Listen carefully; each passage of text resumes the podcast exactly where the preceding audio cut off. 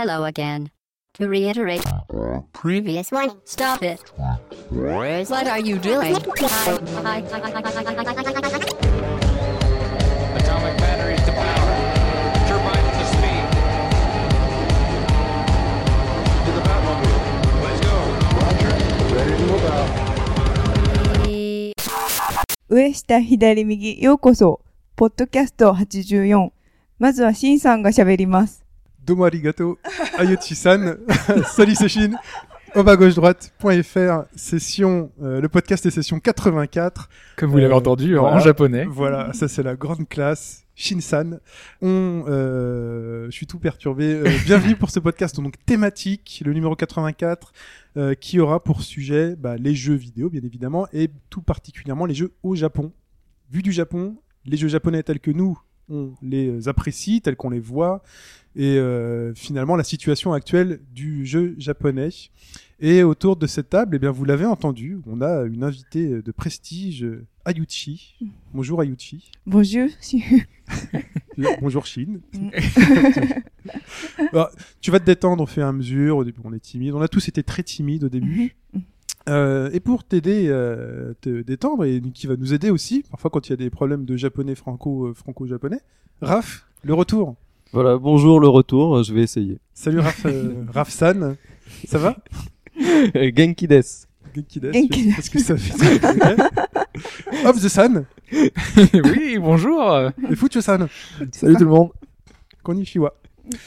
Et donc, Ayuchi, oui, qui nous vient donc du Japon. Depuis avril. Depuis avril ? Oui. Tu restes longtemps ? Oui, j'espère. On l'espère aussi, on croise les doigts. Enfin, elle repart au Japon la semaine prochaine. Ah, tu repars au Japon la semaine prochaine ? Okay. Oui, c'est ça. D'accord. Mais une fois. Mais écoute, juste avant que tu t'en ailles, on te réquisitionne, on te garde avec nous pour que tu nous parles du Japon, de là-bas. Raph connaît un petit peu. Ouais, un petit peu. Bon, tu te débrouilles, hein, tu fais ce que tu veux. Et donc au sommaire de ce podcast, donc les jeux, le Japon. Je vais laisser la parole à Hobbs. Ouais. Hobbs-san. Hobbs-san. Oh, ça me fait tout le podcast. Non mais en fait, je voulais le faire parce qu'on a dit, on a lu, on a entendu qu'après le crack de 83, que le Japon avait donné une nouvelle vie aux jeux vidéo, avec Nintendo, avec NEC, avec Sega, avec SNK. On a eu droit à un renouveau créatif important. Et pendant 20 ans, le Japon nous apportait Street Fighter, Metal Gear, Final Fantasy, qui étaient des licences innovantes et qui ont su se renouveler à la fois dans l'univers et dans le gameplay. Sauf qu'aujourd'hui, ces licences tournent un peu en rond, et si on regarde quelles licences dominent le marché, on a d'abord GTA, on a Gears of War, on a The Last of Us, on a Call of Duty, FIFA, qui sont des jeux occidentaux. Donc pour ce podcast, on ne s'est pas demandé le jeu vidéo japonais est-il mort ? Point d'interrogation, on le met en home. En fait, pour ce podcast, on s'est plutôt posé d'autres questions sur la façon déjà comment le jeu vidéo japonais était vu et consommé sur son propre territoire, sur l'influence qu'il avait pu avoir chez nous, donc en Occident, et justement la façon dont nous, occidentaux, on percevait ces jeux japonais aujourd'hui et demain.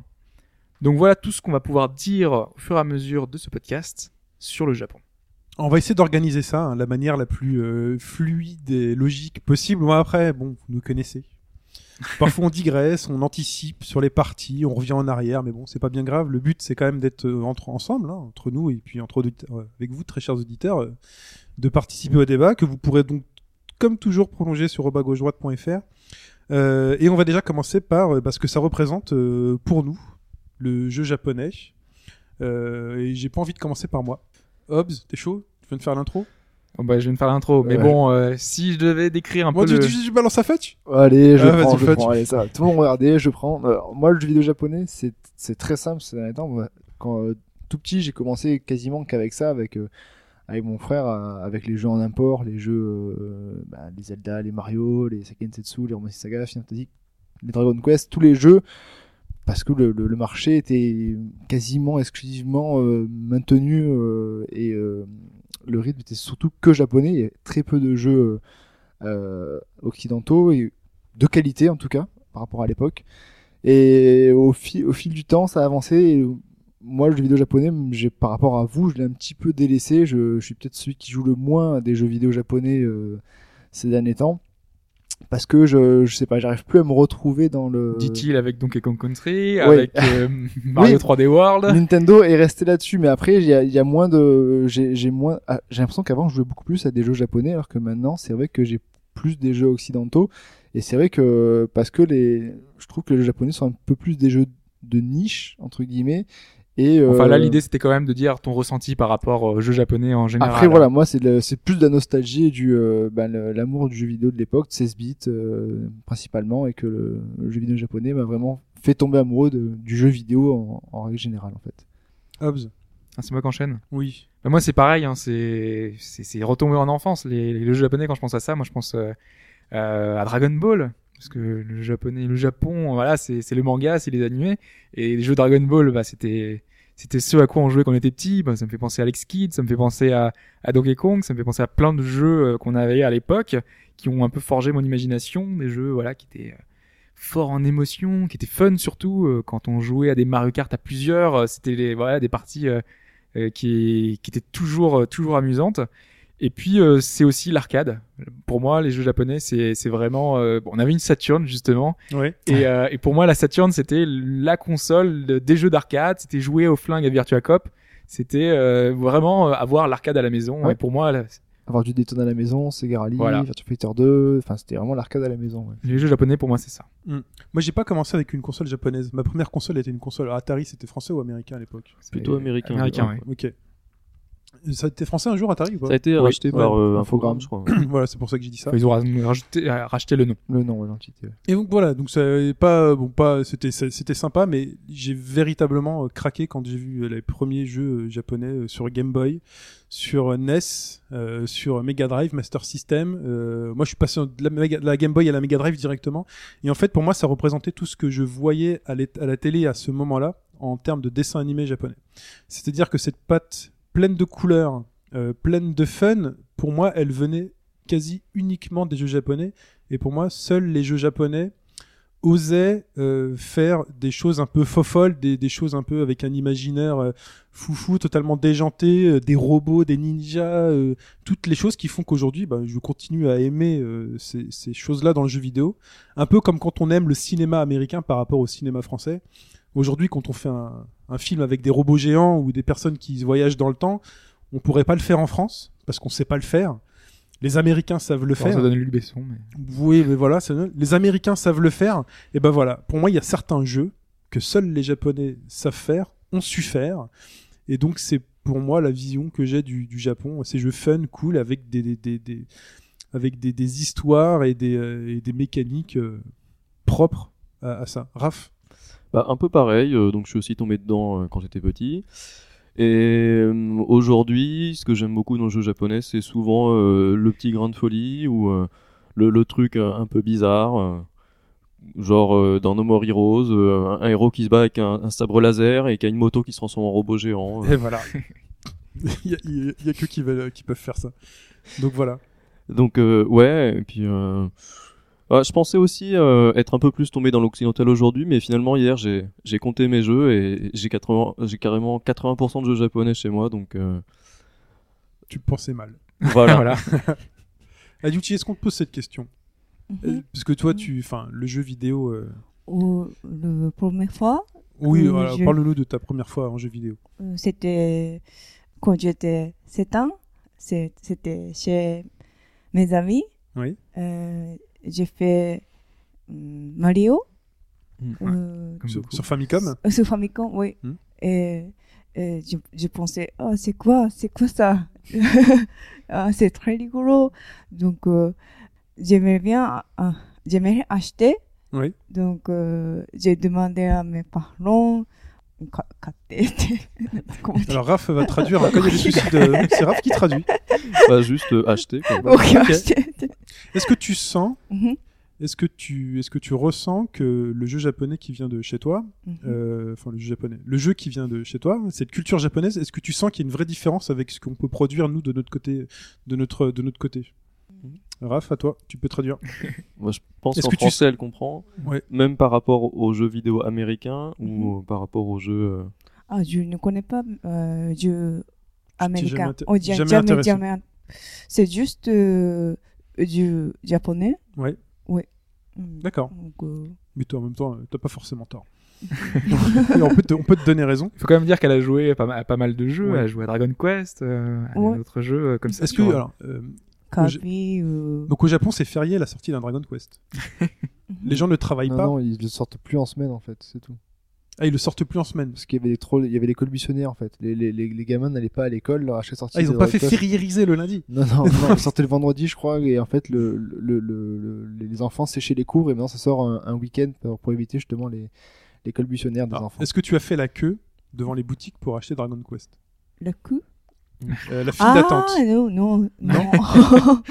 Parce que j'ai vu Dragon Quest, c'était 4. Oui, le 4. Mais il y a longtemps que. Ah, qu'il l'a acheté sorti, après la sortie. Oui, après la sortie, c'est 2 ans ou 3 ans, donc ouais, c'est ça. Ok. On va pas t'embêter plus pour commencer. Il y a Uchi. On va directement enchaîner sur la première partie. Donc au début, on dit qu'il y a des parties, puis après, on s'embrouillera comme d'hab. Mais là, on va déjà commencer par parler du jeu japonais directement vu du Japon.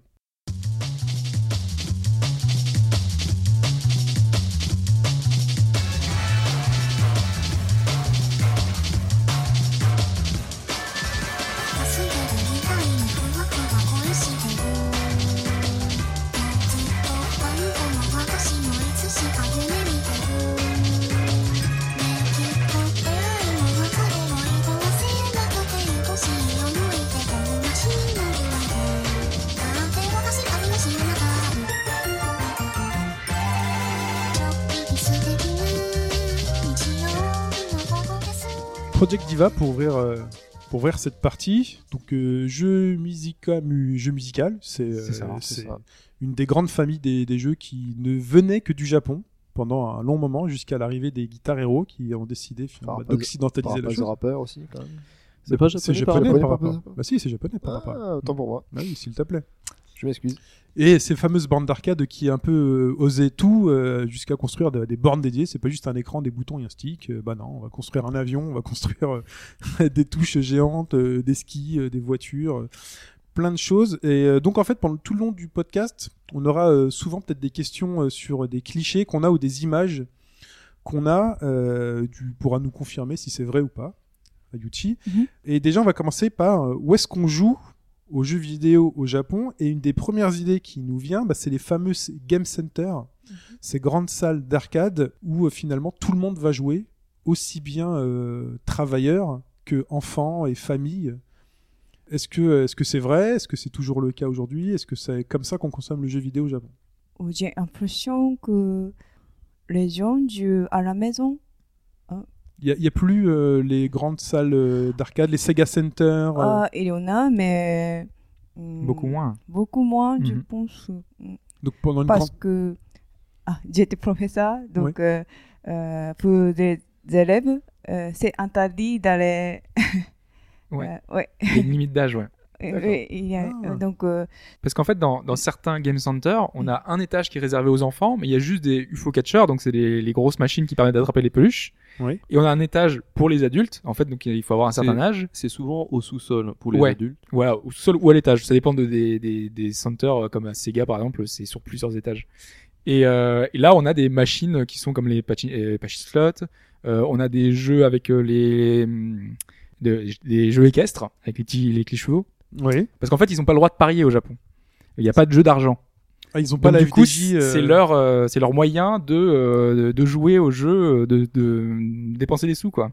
Il y a quand même les chevaux, ils peuvent parier sur les courses hippiques. Ouais, mais c'est les seuls, c'est le jeu d'argent qu'ils peuvent faire. Ouais, avec les pachinko, quoi. Les pachinko, quand même. Oui. Avec les pachinko. Est-ce que tu as déjà joué au pachinko ? Non, jamais. Ah, on cherchait quelqu'un qui pourra un jour nous expliquer les règles de ce truc-là. Désolé.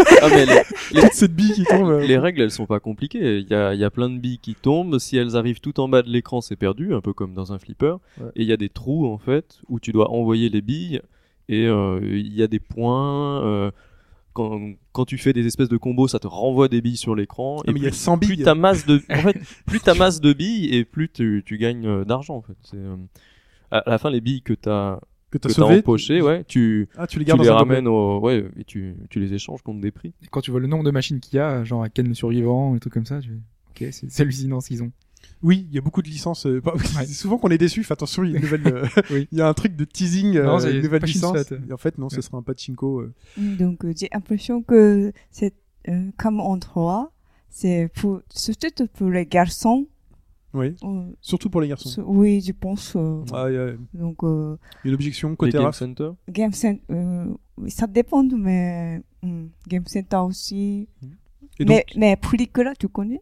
Pulicula. Ouais. Pulicula. C'est les photos. Ouais. Ah oui. Les photos avec les filles. Les filles adorent. Oui. Pulicula. Et ça, c'est dans les Game Center. Oui, aussi. Dans les Game Center aussi. C'est très amusant. Je pense. Bah, c'est peut-être rigolo de faire des photos, oui. Ou on fait des selfies, nous. On peut faire des décorations tout de suite. Et aussi, on peut garder son téléphone portable. Oui. On utilise souvent pour. Pour montrer, oui. D'accord. Parce que nous, par exemple, les salles d'arcade, quand il y en a, enfin là, il n'y en a plus. Ça se compte sur les doigts d'une main en France. Mm-hmm. C'est surtout donc des adolescents ou des jeunes adultes qui y vont. Jeunes adultes comme Chine, hein. Jeunes adultes comme moi. Je reste un jeune adulte.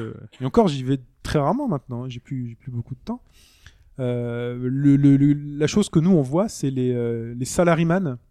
On voit beaucoup de personnes qui sortent du bureau, enfin qu'on voit à distance, hein, qui sortent du bureau directement pour aller se détendre après le travail et aller jouer. Ça a longtemps été vrai, ou est-ce que ça l'est toujours? Les gens qui travaillent, ouais. On n'y va pas à la sortie du travail, non? Non, c'est parce que on travaille très longtemps. Tous les jours, c'est peut-être pour les hommes, c'est 9h jusqu'à 9h et 10h, donc... oui, quand même. D'accord. Donc, peut-être de 11h à minuit, ils n'ont pas envie de se faire un petit... juste un Project Diva ou un... Dance Revolution. Ou une bière. Hein? Ou une bière. Une bière, hein? Un massage, une bière...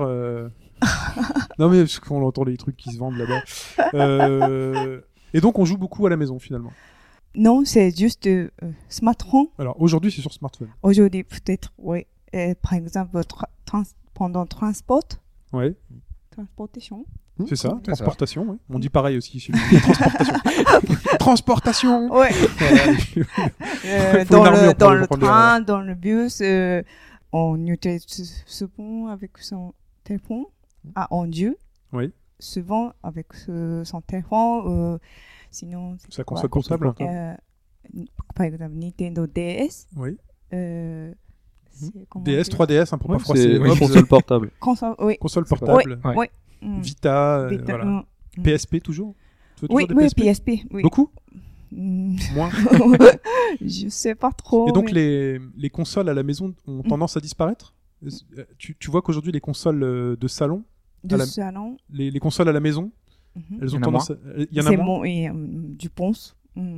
D'accord, donc c'est... Mais ça se voit sur les chiffres, hein, de toute façon. Ça se voit sur les chiffres, et... ok. C'est facile. Et à quoi on joue sur téléphone mobile? Est-ce que tu joues, toi, sur téléphone mobile? Bon, Raph, tu lui as installé des jeux ou Ouais, moi je lui ai installé quelques jeux sur iPhone. Donc, des trucs... les jeux de Kerosoft. Les jeux de gestion. Oui. Les jeux de Kerosoft. Mm-hmm. Game Dev Center. Mm-hmm. Plutôt. Formule 1, machin. Il y a un truc de mall. Ouais. Mais là, c'était surtout celui de Onsen. Donc, la gestion de sources chaudes. Oui, j'ai beaucoup aimé. Je crois que celui-là, il est pas apparu chez nous, celui-là. Si, il est en français. Il est en anglais, ouais. Et aussi, celui sur l'école, où tu gères une école japonaise, où tu crées des clubs. D'accord. Tu vas créer le collège foufoufou, quoi. Un peu. Sinon, elle a beaucoup aimé Slayin aussi. C'est quoi? C'est une sorte d'action RPG très, très condensée, très rapide, où tu joues ton personnage, tu le fais monter de level, il y a plein de monstres à tuer, il y a des boss, et une partie, ça dure 5 minutes, quoi.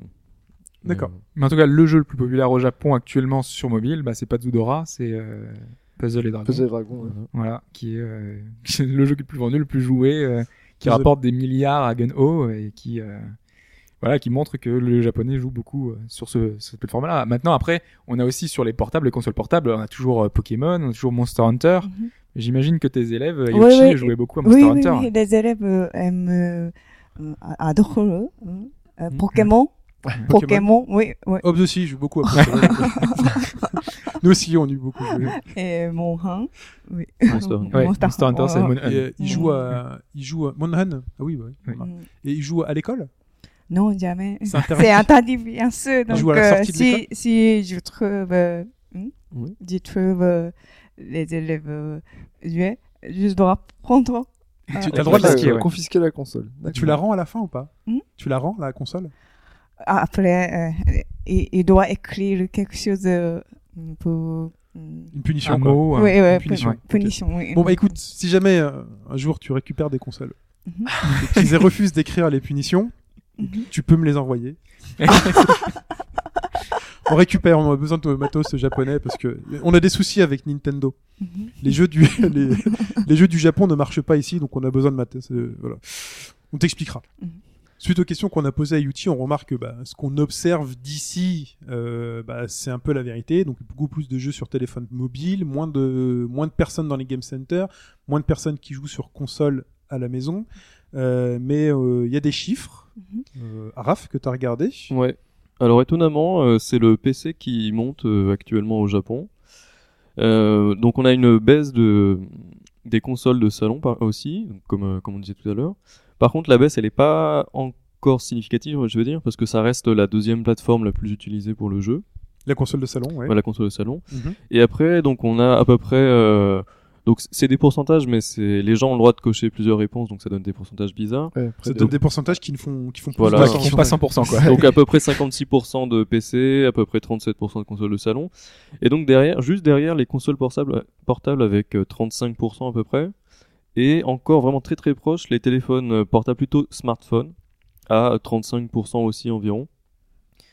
Il y a un chiffre qui est en forte baisse, c'est les téléphones classiques japonais, qui il y a 4-5 ans étaient à 20% et qui est passé là à 5-6%. Parce que ceux-là ils finissent à la poubelle, quoi, en fait. Aujourd'hui les smartphones gagnent beaucoup en part de marché, quoi. Est-ce que Yuchi, est-ce que tu remarques qu'il y a un smartphone en particulier ou un système qui marche plutôt bien au Japon? Est-ce que c'est Android? Si je te parle d'Android ou iOS, Apple, Samsung, Apple ou Samsung? C'est Apple. Oui. Il y a beaucoup plus d'Apple. Ils font, et au top. Beaucoup de monde, oui. D'accord. Oui. Non, mais c'est vrai, c'est ce qu'on entend aussi, l'iPhone marche. Et d'ailleurs, c'était ce qu'on prenait comme exemple pour contrer l'idée qui voulait que le Japon soit très refermé sur lui-même et qu'il n'achète pas étranger.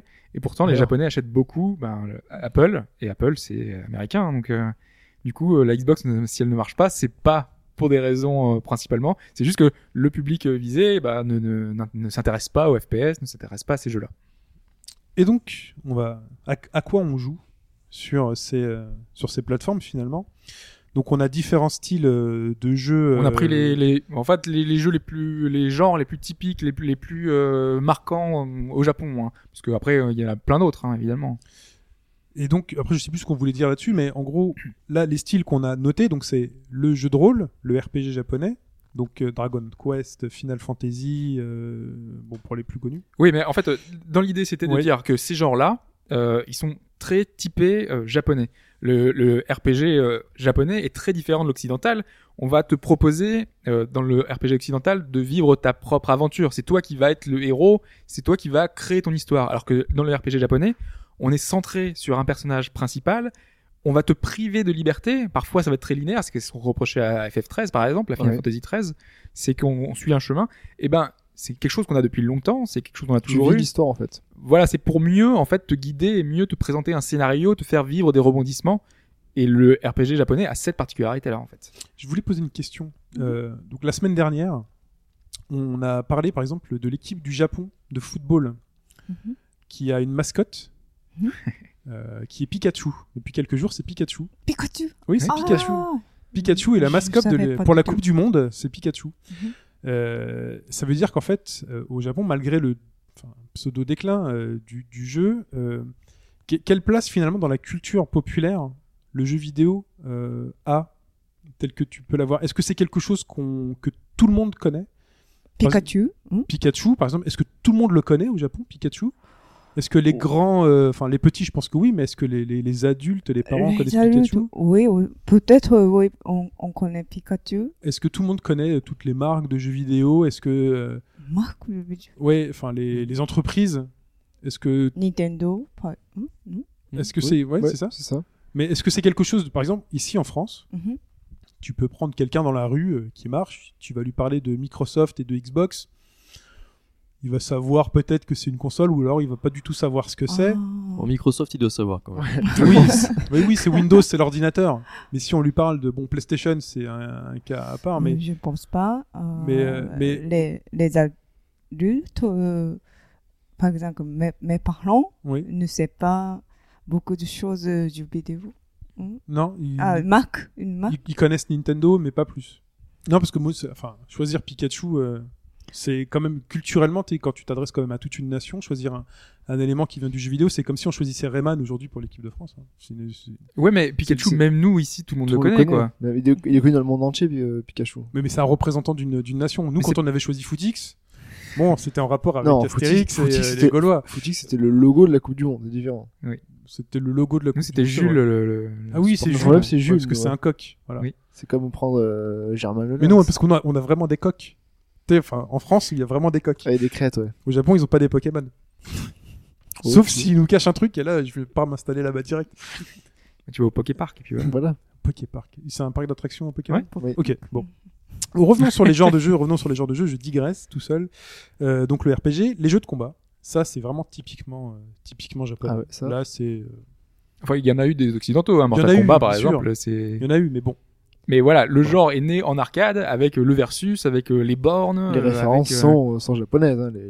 Les mastodontes, en jeu de combat, c'est japonais. Oui, et puis on a eu longtemps cette rivalité SNK-Capcom qui a fait que ça a perduré et qu'on a eu des épisodes de qualité à chaque fois, toujours plus grands. Quoi. Le survival horror. Ah, ça, la peur japonaise. La peur japonaise. Moi, j'ai une grande angoisse au cinéma. C'est qu'il y a, s'il y a vraiment quelque chose qui me fait peur, c'est l'horreur vue du Japon. C'est-à-dire que l'horreur vue de l'Occident, nous, ça va être un tueur en série qui va tuer des jeunes filles, ou un tueur en série qui va tuer des familles, qui va agir sur des... Ça va être un tueur, ça va être un assassin.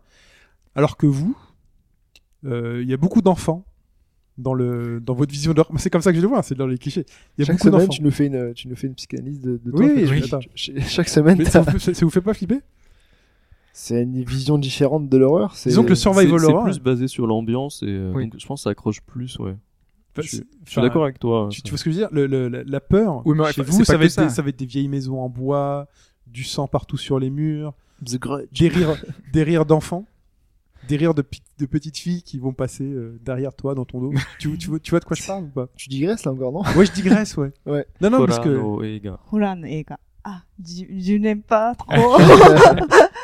Attends, avec comment ça s'appelle le jeu avec l'appareil photo? Les fantômes. Project Zero. Les fantômes, vous êtes vachement Fatal sur les fantômes. Ouais, nous, un film avec des fantômes, on rigole quoi. Toi, en Occident, nous un film avec les fantômes, c'est SOS Fantômes. J'ai même pas le souvenir qu'il y ait un film avec d'autres fantômes. Alors que le survival horror. Il doit en avoir quand même. C'est pour ça que j'ai envie de dire que c'est vraiment typiquement japonais comme genre. Ils ont quand même les deux genres. Enfin, Resident Evil, c'est de la peur presque mécanique. C'est on va te surprendre. Silent Hill, c'est plus psychologique. Ouais. Ils ont les deux approches aussi. Quand tu vois Resident Evil, c'est limite, tu peux dire, enfin, c'est assez occidental quand même. Hein, comme, c'est des Américains, machin. C'est une peur comme dit Hobbes. C'est pas la même peur qu'un Forbidden Siren par exemple. Bah moi, ça me fait pas forcément peur Resident Evil. Hein. Bah c'est une peur différente, c'est une peur en gros sursaut, etc. C'est du sursaut. Quand t'as certains monstres qui te poursuivent, t'as un peu d'angoisse. Ouais, mais là on n'est pas dans l'ambiance de la petite fille qui rigole. Mais c'est d'ailleurs différente. Qui avait d'ailleurs été repris dans Fear, qui est un jeu, j'ai envie de dire occidental. Pas repris. Ça fait partie aussi de notre mythologie, quoi. Parce que maintenant ça nous fait peur. Ouais, c'est un savoir-faire là-dessus qu'ils arrivent à faire les deux, à apporter deux styles d'horreur différentes. Le japonais, donc c'est pas que du. Enfin pour moi, c'est mon sentiment, c'est que la peur japonaise fait plus peur que les autres peurs. Je trouve qu'il y a plus de jeux sur l'ambiance, type Silent Hill ou Project Zero, au Japon que. Il y avait un jeu avec un chien aussi. Français, je sais plus le nom. Moi, l'un des pires jeux que j'ai fait, c'est Forbidden Siren, moi, au niveau de l'atmosphère. Il y avait même des, ils pouvaient te parler sur ton MSN, sur le site. Enfin, c'était vraiment quelque chose d'assez bien fait, et ça prenait, tu vivais vraiment l'instant présent. C'est vrai que t'as plus de peur, t'as plus la peur à proprement parler que dans Resident Evil, où c'est du sursaut. Le visual novel. Alors ça, c'est... Alors comment on dit visual novel? C'est le nom japonais. Ouais, c'est le nom japonais. Alors visual novel. Novel. J'ai dit Noël. Ouais. Visual novel. Alors si je te dis Ace Attorney, c'est le nom japonais. Mais non, mais c'est Gakuten Saiban. Ah oui, Gakuten Saiban. Ah, Gakuten Saiban. Tu peux le dire. Gakuten Saiban. Gakuten Saiban. Objection. Voilà, Gakuten Saiban. Qu'est-ce qu'il y a d'autre? Non, mais enfin normalement c'est Clannad, c'est Steins Gate, c'est Robotic Note, c'est Zero Escape, c'est des titres qui sont très particuliers, qui sont proches. C'est beaucoup de textes, c'est beaucoup de blabla, c'est une histoire, c'est un roman interactif en fait. Donc ça aussi c'est typiquement japonais. Voilà, on peut le dire. Oui. Ils sont très friands de ces jeux-là. Hein. Toi, tu en as déjà fait? Oui. C'était... Tu peux expliquer? Tu pourrais expliquer, s'il te plaît? J'attends des explications. Oui, en fait, elle m'a déjà parlé de deux visual novels qu'elle avait fait sur Famicom, et qui sont des adaptations de dessins animés. C'était quoi les noms? Osomatsu-kun. Et l'autre, c'est Shonen Hashime. Tu sais ce que c'est? On les a eu au Club Dorothée ou pas? Non, on les a pas eu. Il y en a un, c'est l'histoire d'un sextuplé, je sais plus comment on dit exactement. Et donc de 6 sextuplés finalement. Non, c'est un seul dans les 6. OK. C'est extraordinaire. Comment ça, un seul dans les 6? Il est tout seul, mais il est dans 6 personnes différentes. Non, il a des 6 de ces. Il a 5 frères en fait, et ils sont tous identiques. D'accord. Et donc un sextuplé parmi les... Voilà. C'est sextuplé même, non, c'est pas des sextuplés. Je sais pas. Non, je crois que c'est... Donc qu'est-ce qui se passe avec eux? Alors dans le jeu, il y a le policier, on lui a volé ses dents. Et donc il doit retourner dans le passé pour les récupérer. D'accord. On croirait un mauvais rêve. J'ai rêvé qu'on m'avait volé mes dents, et donc que je cherchais à les récupérer. C'est vrai ce truc? Ouais. On lui a volé ses dents. Yami. Oh oui, c'est ça. C'est rigolo. Oui, donc j'ai beaucoup aimé. Tu vois par exemple ça, chez nous, on comprend pas. On comprend pas. Je pense qu'on comprendra jamais. On vous le laisse. C'est pour vous. Ça serait peut-être plus ciblé à enfant, plus rigolo, parce que c'est un gars qui perd ses dents. Mais oui, mais de toute façon, il y a plein d'adaptations. On lui a volé. Oui, voilà. Volé, c'est pareil. Oui. Il y a pas mal de passerelles, en fait, entre animé et visual novel. Il y a soit des fois des jeux qui sont adaptés en anime, ou alors l'inverse. Par exemple, Steins Gate, c'était à l'origine un jeu sur 360, qui est adapté en dessin animé. Et l'inverse, qu'est-ce que je peux avoir comme exemple de jeu? Je pense qu'il y aura du DBZ un peu visual novel dans c'est un peu leur livre dont ils sont le héros, mais à la source manga. C'est ça, quoi. Ouais. Mais c'est un peu ça, c'est-à-dire que nous, les jeux qui sont textuels, ils sont très inspirés des livres dont vous êtes le héros. On en a quelques-uns qui viennent des États-Unis maintenant, notamment un qui est fait par un dessinateur. J'ai oublié le nom, donc ça peut être intéressant. Michael Stanaway? Non, mais. Je pensais bien que t'allais me dire non. C'était pour t'aider. David Hasselhoff. On a qu'à dire qu'il s'appelle David Hasselhoff. Il est allemand, David Hasselhoff. Merde. Ou Barack Obama. Tu parles donc d'un dessin animé qui sera adapté en... Non, d'un jeu qui est un peu un visual novel, mais qui vient des États-Unis. C'est un truc genre l'attaque des clones. Bon, c'est pas ça parce que c'est un Star Wars, mais où en fait tu joues un clone d'une personne et à chaque fois que tu meurs, tu reviens au début avec un clone différent. Rogue Legacy. Non, ça c'est une famille, ça. C'est les enfants. De toute façon, c'est un roguelike. C'est un roguelike. Bon, bah écoute, je te sors de l'embarras et on passe l'arcade. L'arcade, ça aussi, c'est typiquement japonais. Les plus belles machines qu'on connaisse viennent de là-bas. Les plus grandes licences qu'on connaît sont issues généralement de la famille arcade. Même si ça a beaucoup, beaucoup, beaucoup bougé entre ce qu'on connaissait à l'époque et ce qu'on a aujourd'hui. Au début, c'était simplement des jeux très simples. On avait vu, on va pas refaire l'histoire, mais on avait Pong, on avait des jeux qui étaient très simples d'accès. En fait, on voulait te faire jouer des parties rapides et mettre des sous. Et aujourd'hui, c'est devenu de plus en plus complexe. On a des bornes où il faut utiliser les cartes. On a des bornes où on peut avoir une carte mémoire en fait de sauvegarde. Donc, on peut enregistrer notre partie où on en est. Par exemple, dans Virtua Fighter, on peut sauvegarder son personnage complet. On peut personnaliser, lui mettre un habit, on peut lui changer plein de choses et le sauvegarder sur une carte. on a aussi des bornes qui sont connectées au net. Donc on peut jouer d'une borne, par exemple à Osaka, avec quelqu'un qui est à Kyoto ou n'importe où ailleurs, avec différentes personnes qui sont ailleurs. Donc du coup l'arcade évolue énormément en même temps que la technologie, quoi. Ils avaient même créé une licence PES Arcade à l'époque. Je l'avais vu à Châtelet. Il y avait une borne en France. Par contre, je sais pas si ça va communiquer jusqu'à chez nous en fait. Mais... je pense pas. Et les jeux à licence, beaucoup de jeux inspirés de dessins animés, d'animés et de mangas. Ça aussi, c'est ce qui nous a fait, ce qui m'a fait le plus rêver. Tu voyais un dessin animé ou un manga et puis tout d'un coup, tu voyais ça sur une pochette de jeu vidéo. Ou même si c'était pas directement inspiré, rien que dans le design. Par exemple, si on parle de Dragon Quest, Akira Toriyama. Mm-hmm. Il est très connu. Ouais, il est aussi très connu chez nous. Il est peut-être même plus connu chez nous. J'ai l'impression. Non, je pense que c'est pas possible. Chez nous, là, autour de cette table, c'est un dieu. Là, par là, tu vois, entre là, c'est juste un des. Enfin bref, par exemple, parfois juste de voir qu'un auteur de manga, de dessin animé, s'occupe des illustrations d'un jeu vidéo. Pour nous, c'était gage d'une grande qualité. C'est-à-dire que voilà, ça nous attirait et on se disait c'est forcément bien, il a participé à ce projet-là, c'est forcément bien. Il a fait beaucoup de réussites dans le jeu vidéo. Ouais. Il n'a pas fait que des réussites, mais il a fait quand même. Il s'associe pas forcément à des manches, quoi. La dernière, c'est Blue Dragon. Ouais, c'est pas le meilleur exemple. Voilà. Non. Voilà. Bon, depuis, il a arrêté. Mais il y a eu un dessin animé et tout qui était dans son style. Enfin voilà. Quoi dire sur ces jeux à licence? Non. Bah que c'est ce qui se vend le mieux en fait. Hein. C'est souvent pour les enfants en même temps. Donc on a des jeux qui sont adaptés dans un sens ou dans l'autre. On a vraiment une variété très importante. Quoi. Et c'est généralement le genre de jeu qu'on voit qui passe le plus difficilement la frontière. C'est le genre de jeu qui nous fait... Au contraire, c'est souvent les jeux qu'on a en priorité. Tous les Naruto, tous les DBZ, on les a eu. Mais à partir du moment où le dessin est utilisé chez nous. Voilà, oui. Par exemple, Osomatsu-kun, il est pas arrivé jusqu'à chez nous. Sinon, c'est Lamu. Ça, c'est leur Moon. Oui, Dieu. C'est leur Moon. Oui. Toi, t'as dit Lamu. Lamu, ouais, j'ai compris. Lamu, c'était différent. Tu connais Lamu? Ça s'appelait Lamu. Oh, pas parler de. Pas tout faire. Je suis reparti sur 32 heures. Oui, c'est leur Moon. Il y avait un jeu, c'est leur Moon. Oui, sur Super Nintendo. Sur Super Famicom. C'est quoi comme jeu? On va dire Famicom et Super Famicom. Il fallait faire quoi? C'est un beat'em all. Un jeu de combat à progression. Un jeu de combat à progression, tout à fait. Qui était plutôt beau, où tu, j'ai pas joué, mais je sais que j'ai les images en tête. Tu jouais quel Sailor? Tu choisissais? Tu pouvais choisir en fait. T'avais Neptune, oui. Machin. On peut choisir, oui. Non. Ça t'intéresse peut-être. Non, mais pourquoi pas? Moi j'aime bien Sailor Moon. Et par exemple, si on peut parler du premier Naruto, le premier Naruto en jeu vidéo n'était pas sorti en France. Il fallait jouer sur GameCube.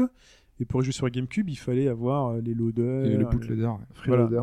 Donc ça passait pas automatiquement et c'est après quand il y a une forte demande ici, c'est normal que ça traverse. C'est un peu logique. Mais typiquement un Jump Ultimate Star, c'était arrivé chez nous. Hein. Ouais, c'est le prochain. Non, mais comme la DS était dézonée, on avait pu l'avoir. Oui, mais... C'est vrai qu'à l'époque c'était dézonné. Oui, c'était la belle époque. Parce que j'ai vrai qu'on a les deux. Le prochain jeu de Jump. Ne sortira pas chez nous puisque la majeure partie des licences qui sont dedans sont connues. Il y en a beaucoup qu'on connaît, mais ils ne sont pas forcément vendeuses. Il n'y a pas de dessin animé.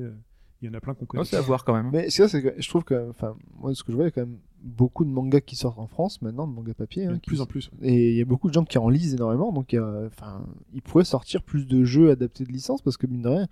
Moi, j'étais avec mon frère la dernière fois, il lit beaucoup de mangas. Je suis dans une boutique près d'Opéra. C'est impressionnant le nombre de mangas qu'il y a. Ils font des mangas pour tout, quoi. Moi, je suis pas très friand de ça, mais c'est impressionnant. Donc, il y a une niche pour ce genre de jeu, je pense, maintenant. Mais il n'y a pas de place dans les échoppes Micromania. C'est ça le problème. On est le deuxième marché consommateur de mangas au monde. Hein. D'accord, oui. Derrière le Japon. Oui, ça, c'est...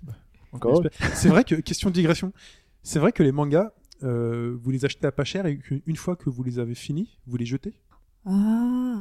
Ça dépend, mais on peut revendre, oui. Oui, on revend. Par exemple, Bukov. J'ai pas compris. Bukov, c'est quoi? C'est une chaîne de magasins. Il y en a un à Opéra justement. Et c'est tout nouveau d'ailleurs celui-là. Non, ils sont assez anciens. Il doit y en avoir deux ou trois. Peut-être qu'il y en a un troisième nouveau. Et donc tu ramènes tes mangas et tu rapportes de l'argent, quoi. D'accord. Moi j'avais entendu que c'était tellement pas cher et tellement que dalle que les mecs lisaient ça un peu comme 20 minutes. Bah après le papier il est pas terrible normalement. C'est comme les comics, un peu comme 20 minutes, tu lis ça dans les transports. Peut-être le Jump alors, parce que c'est des magazines. Ouais. Le Jump, vous le jetez à la poubelle ? Ah oui. Ah oui. Oui. C'est Jump. C'est poubelle. Alors que pourtant dedans les séries chaque qu'il y a. Chaque semaine. Alors si tu veux, j'ai une idée de business et que tu peux les revendre ici très cher. Tu les récupères dans toutes les poubelles et tu les revends en France. Voilà. Okay. Ça va marcher. Tu les scannes. Ah tiens, c'est trop long. Hein. On va discuter d'un truc. Très bien. Donc là, on a fait le tour du jeu vidéo vu du Japon. On va passer à la partie d'après.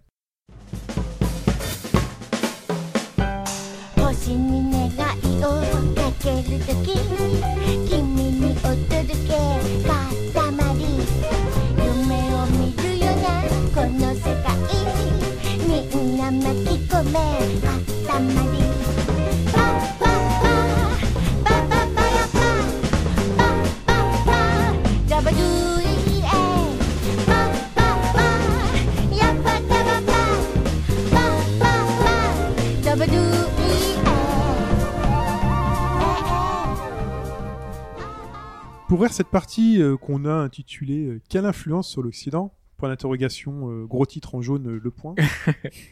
Le jeu vidéo japonais. L'idée, c'est de dire, voilà, le jeu japonais, aujourd'hui, il a influencé pendant longtemps nous, pauvres occidentaux. C'est un peu ce qu'on disait en introduction, pourquoi on aimait ça. C'est ça. On va passer un peu plus de temps dessus. Et en gros, déjà, on va commencer par l'âge d'or du jeu vidéo qui varie chez tout le monde, hein. On avait fait un petit sondage entre nous, on n'était pas d'accord sur la période, mais c'est vrai que cette question, j'ai pas dit au début, mais cette question, pourquoi on se pose cette question du jeu japonais et de pourquoi est-ce qu'on sent qu'il est en déclin, je pense que c'est une question qui est essentiellement du fait de notre âge, parce qu'on a grandi avec. Pour nous, le début du jeu vidéo très cool, c'était le jeu vidéo japonais. Si aujourd'hui on prend un gamin de 15 ans, je dis un gamin, mais quelqu'un qui a 14-15 ans et qui joue peut-être plus aux jeux vidéo que nous, le jeu vidéo japonais doit pas forcément évoquer il doit plus être sur Call of Duty, tu vois, c'est pas quelque chose d'aussi nostalgique, sans caricaturer les enfants de 15 ans. Oui, ils sont, je pense, plus sur des licences, mais je pense quand même qu'ils sont occidentales que... Moi je suis pas tout à fait d'accord, parce que je pense que ces enfants là en fait ont un certain respect, un truc qu'on n'avait pas nous, c'est ils ont la curiosité d'aller voir ce qui s'est fait avant. Et donc, je pense que beaucoup jouent en émulateur à pas mal de jeux, et je vois en fait pas mal de personnes de 15-16 ans qui ont fait plein de jeux que moi-même j'ai pas fait, plein de classiques. En fait, ils ont eu la curiosité d'aller voir ce qui se faisait à l'époque, et je pense qu'ils ont une certaine nostalgie parce que pour eux, ces jeux-là étaient super bons. Mais c'est vrai que les trucs genre Joueurs du Grenier, tout ce qui parle de rétro, ça marche bien, donc...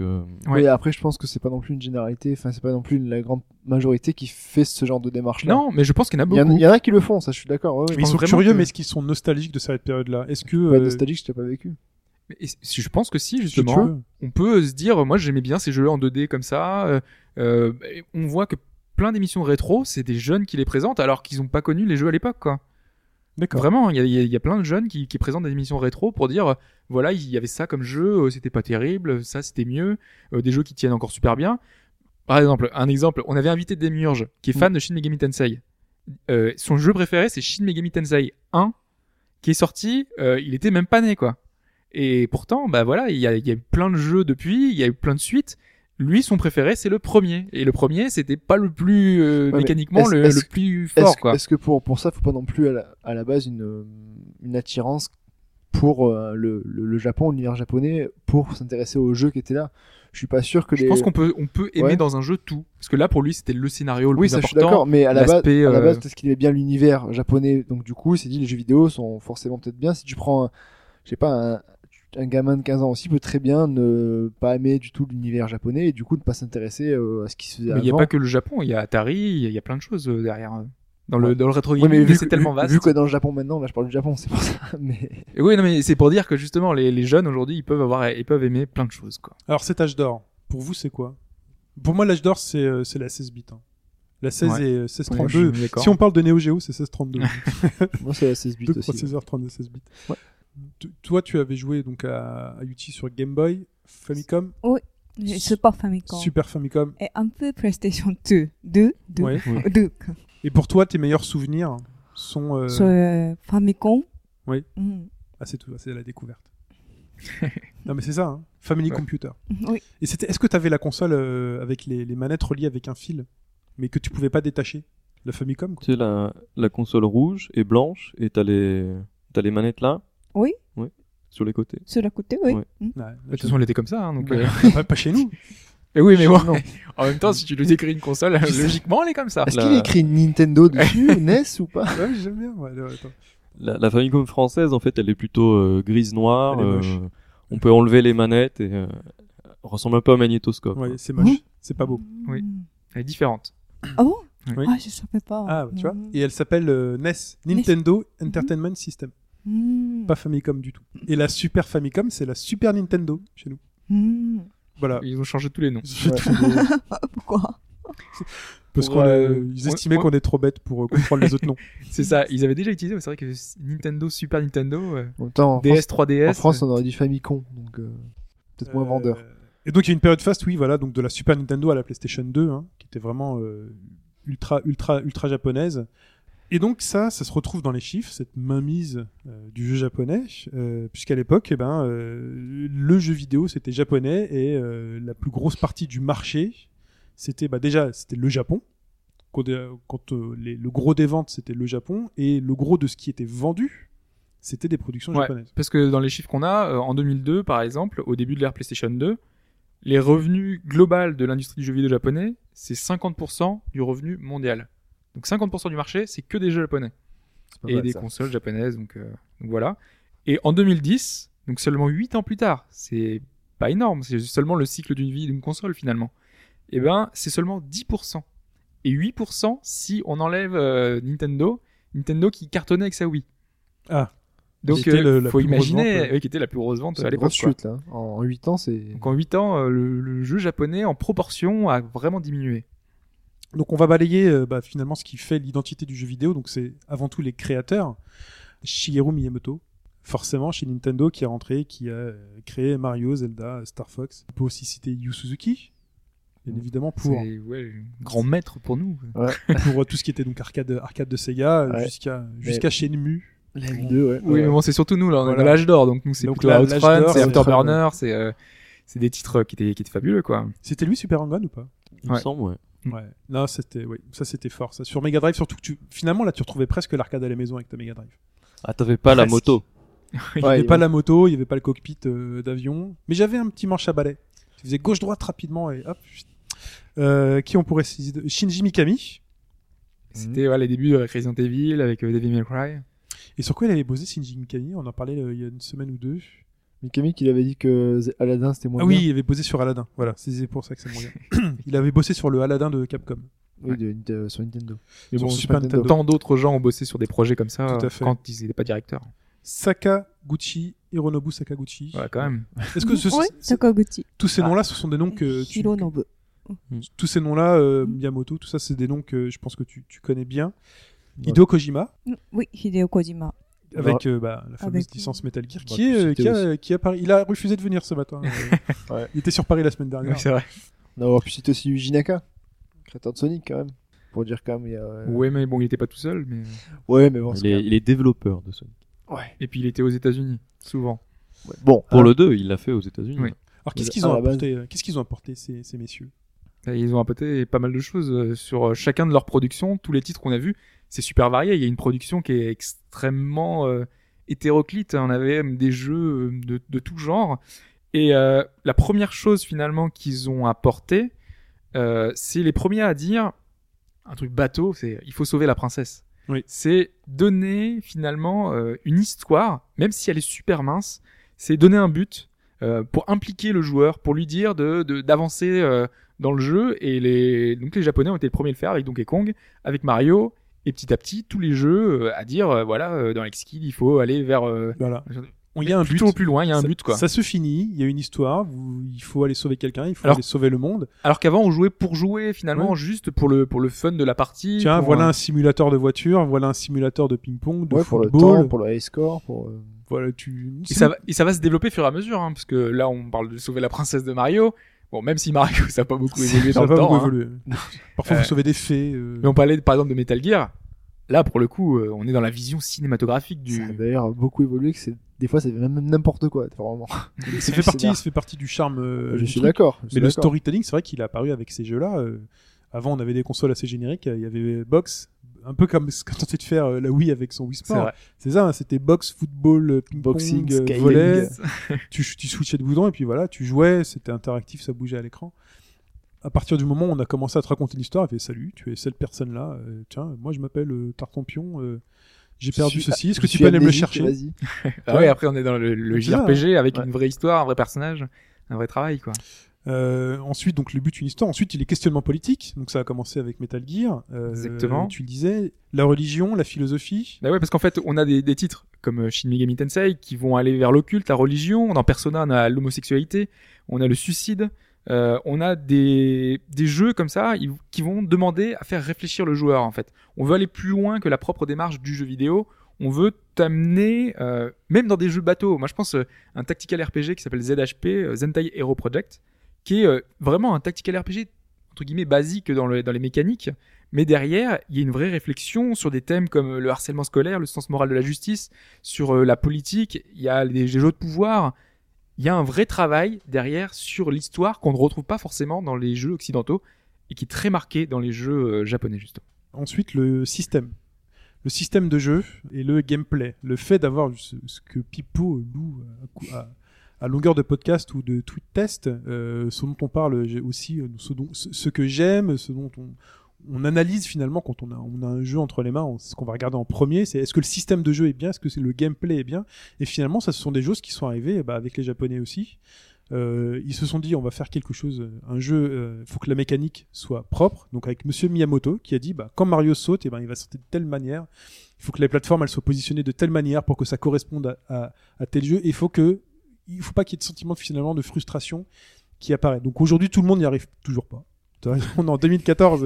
Mais Miyamoto quand même il allait plus loin dans sa démarche, parce que lui ce qu'il voulait c'était dire quand on commence un jeu, quand je crée un jeu, quand je fais Zelda, ce qui compte c'est le gameplay, c'est pas l'histoire. Avant de créer une histoire, lui c'est d'abord son personnage, comment est-ce qu'il va pouvoir se déplacer, les sauts, la gestion vraiment des mécaniques.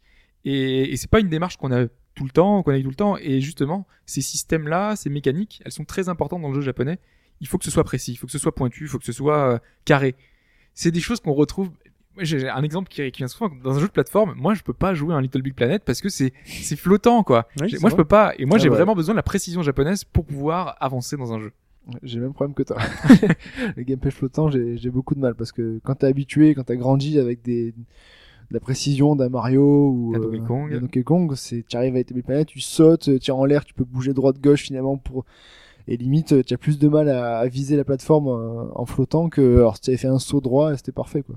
Non mais après c'est des choses qu'on louait justement à l'arrivée de ce genre de précision là, qui nous a fait énormément de plaisir pendant toutes ces années et qui aujourd'hui est un peu critiqué. C'est quand c'est trop précis, quand c'est trop punitif et quand c'est pas assez justement flottant et quand c'est pas assez permissif. Aujourd'hui, c'est des choses qui passent beaucoup moins de notre côté, mais on en reparlera tout à l'heure. Mais quand même, enfin là, le but c'est pas de dire les jeux occidentaux c'est des jeux en bois et c'est pas du tout là. C'est juste des exemples déjà vraiment très précis.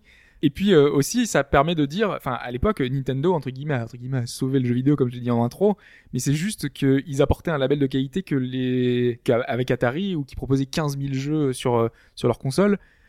Proposer tellement de jeux des fois, enfin tu voulais télécharger un jeu, t'avais un jeu vraiment pourri, quoi. Ah oui. Sur ta disquette tu récupérais 15 jeux et les 15 jeux c'était 15 jeux de merde, donc du coup tu sais plus, voilà, t'avais plus confiance dans ces consoles là, alors que Nintendo proposait des jeux qui étaient travaillés, qui étaient fignolés. On te proposait une expérience précise, complète, intelligente, marrante, fun. Voilà, c'était un vrai jeu, quoi. Un vrai challenge. Et d'ailleurs en parlant de ça, qu'est-ce qu'ils nous ont apporté d'autres, cette fameuse culture du high score, le beau geste, l'aile de pigeon, la talonnade, le je finis le jeu mais je l'ai pas fini comme toi, je l'ai fini avec tel score, je l'ai fini de telle manière, ça aussi ça vient de là-bas, ça découle du gameplay finalement. Quand tu arrives à créer une mécanique précise et une mécanique qui fonctionne, et ce que tu as envie de faire quand tu joues, c'est de l'explorer à fond, et c'est j'ai envie de dire que c'est de là que vient aujourd'hui l'excellence du jeu de baston. Le jeu de bagarre à 1 contre 1, c'est l'essence même, enfin pour moi, je le dis souvent, mais c'est pour moi l'essence même du jeu vidéo, puisque tu as un gameplay, tu as des manipulations à faire et tout doit être précis. Tu peux finalement en faire ce que tu veux et avoir une marge de progression folle. Il y a en dehors des jeux de baston, pendant un moment, il y a eu les jeux de foot. Ceux qui ont finalement sauvé le jeu de foot, enfin les premières grosses simulations de jeux de foot next-gen, donc à l'époque des 32 bits, c'était PES. Quand ils sont arrivés avec le fameux ISS Pro Evolution. C'est Winning Eleven. Winning Eleven. Quand le Japon a mis son nez dans le foot, donc il y a des trucs sympathiques de foot. On jouait au foot sur console avant, mais là, quand ils sont arrivés avec ce truc-là, quand ils ont décidé de s'occuper de Gran Turismo et de dire, bon, on va voir ce qu'on peut faire en termes de réalisme et de simulation, ça l'a fait. Bon, maintenant, ils sont sur tous ces sujets-là, on va dire, tiens, ils sont dépassés sur les voitures, enfin, pas forcément. Ouais, mais ça reste l'influence de l'Occident. Forza, ça emprunte beaucoup à Gran Turismo. Bah oui, voilà. Ils ont beaucoup initié, ils se sont beaucoup fait surpasser. Mais on était quand même sur la question du high score, parce que il y avait une chose que j'ai lue souvent, c'est que les Japonais, dans leur société japonaise, on mettait tout le monde un peu sur un niveau d'égalité quand on était étudiant. En fait, on les habille, ils sont en uniforme.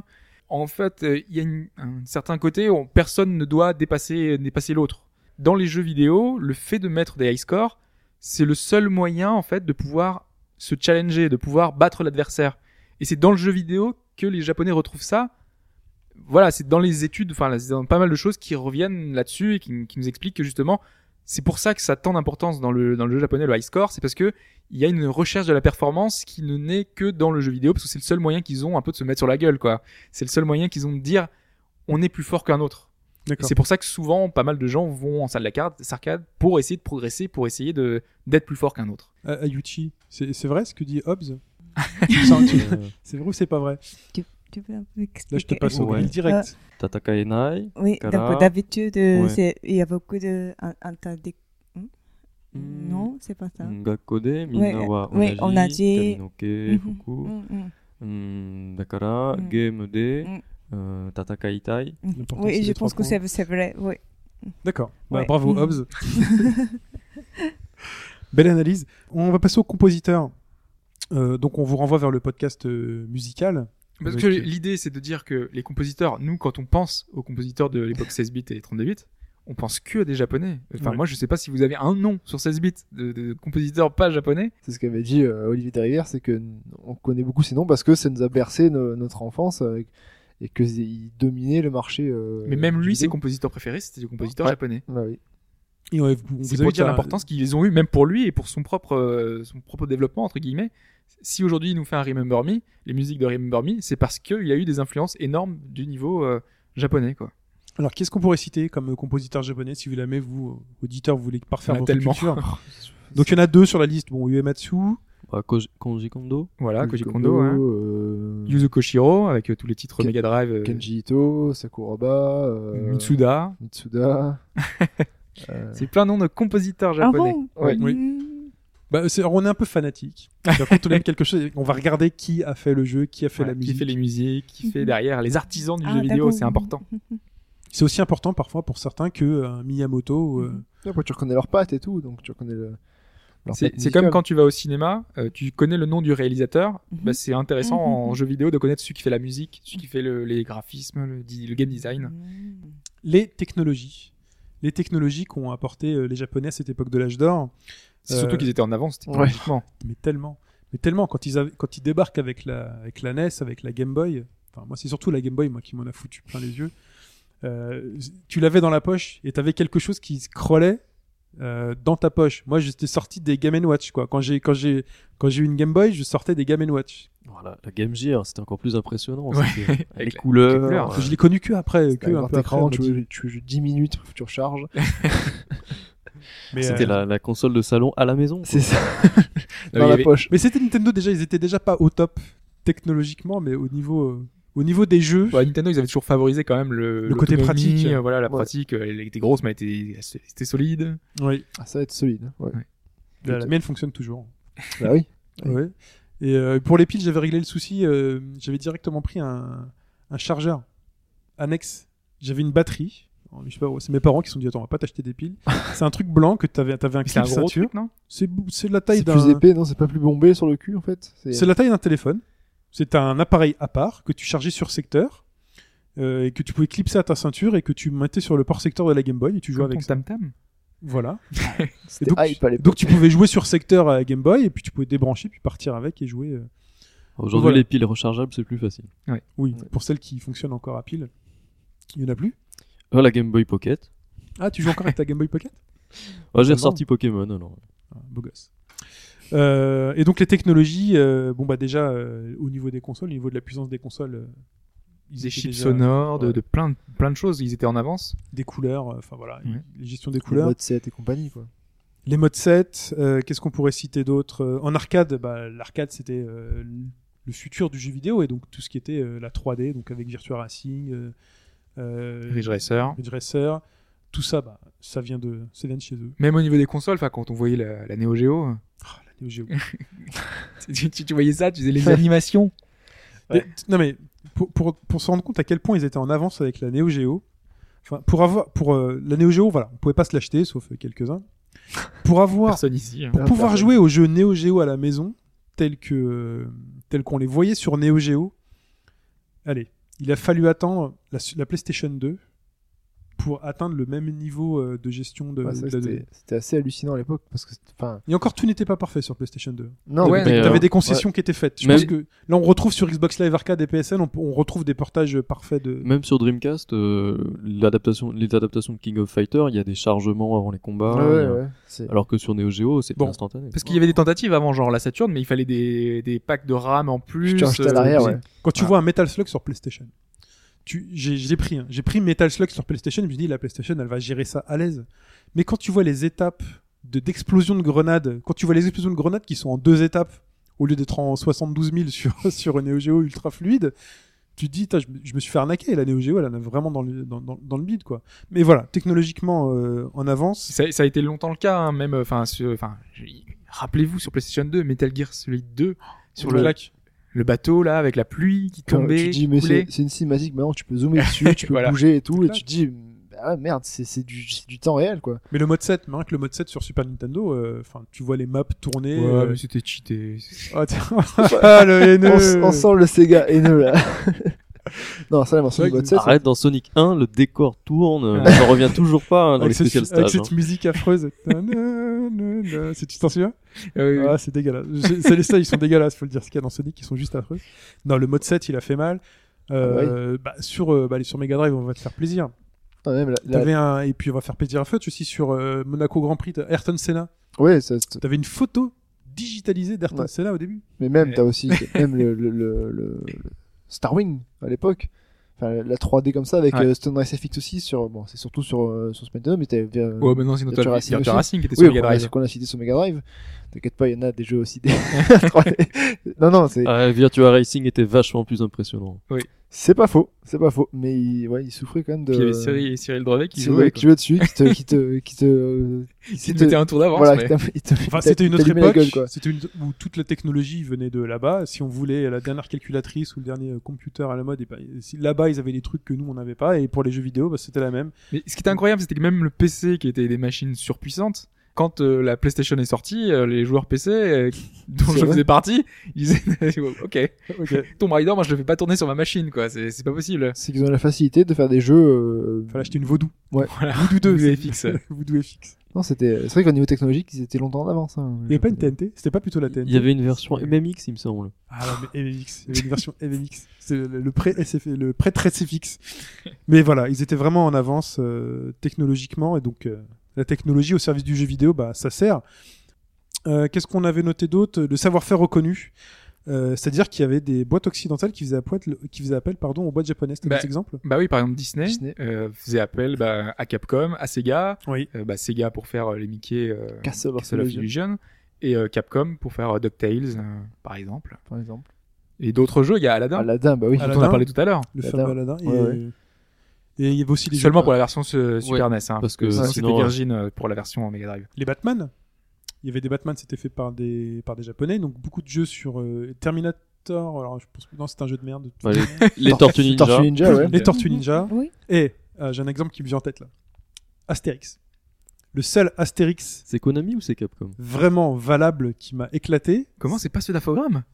Non. C'était. Ils sont bons pourtant, ils ont bon gameplay. Hein. Je crois que c'était un Konami. C'est très précis. Et ben. Quand tu jouais à ce Astérix là, d'ailleurs je crois que j'y ai joué sur. Je sais plus. Il était sur Mega Drive ou pas ? Je crois qu'il y était. Il me semble qu'on l'avait, non ? Non, nous, on avait un jeu de plateforme Infogrames. Ils s'en souviennent, ça. Eh ben, c'était les seuls qui avaient réussi à retranscrire finalement l'esprit d'Astérix en mettant des grosses patates aux Romains avec des fusions graphiques et des pixels et des booms qui apparaissaient à l'écran et qui étaient vraiment fun. C'était eux. C'était les seuls qui avaient véritablement réussi à faire ça. Un peu comme Chabat au cinéma avec Astérix. Alain Chabat? Ah oui. Alain Chabat. Ouais. Tu vois, c'est le seul qui a réussi à nous faire rire avec Astérix au cinéma. Bon. Ça n'a pas plu aux créateurs. Enfin voilà, donc il y a beaucoup d'exemples comme ça, si vous en avez, n'hésitez pas à les partager. C'est-à-dire qu'ils font des blagues avec des opérateurs qui n'existent plus. Donc. Tout à fait. Ou qui existent, ou qui les écoutent. Ça existe encore. Je te dirai 2-3 trucs tout à l'heure. Et c'est bien Konami. Hein. Et c'est bien Konami. Ouais. Merci Fetch pour ce débrief en live. On passe à la partie, justement, le jeu japonais vu de l'Occident, et on va passer quelques points en revue.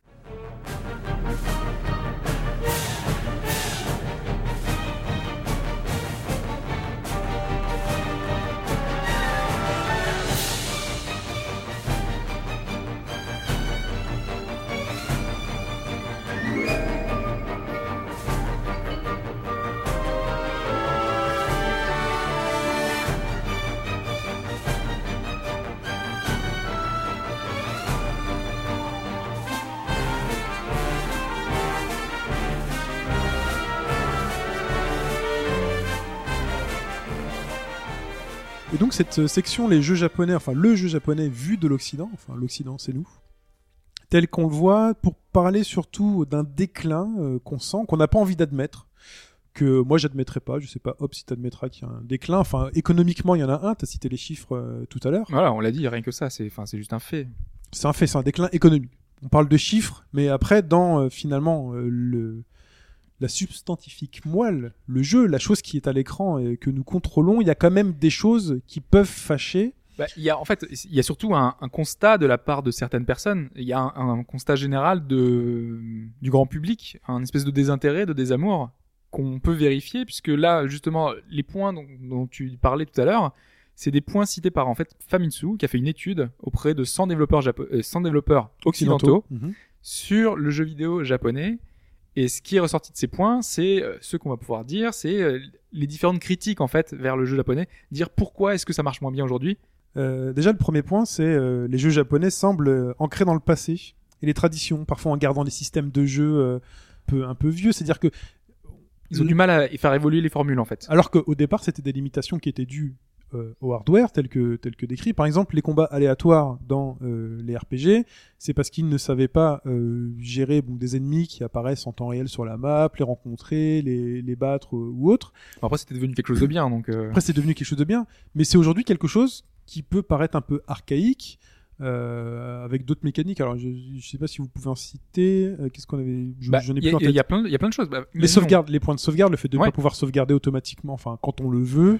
Ça aussi, c'était bien. Il y a le lock dans Monster Hunter que aujourd'hui les occidentaux veulent et que les japonais aujourd'hui, ne veulent pas. Je pense que c'est un choix plus que mais c'est ce qu'on dit justement, c'est ancré dans le passé. Que c'est eux, c'est leur préférence, c'est ne pas trop changer la formule, comme Dragon Quest par exemple, qui veulent pas changer, ils veulent pas apporter des nouvelles choses, et quand ils ont pris des risques, c'est Dragon Quest X et c'est raté, il y a quand même très peu de gens qui l'ont acheté. Ils ont quand même pris des risques avec le fait que tu puisses voir les combats animés quand même. Hein.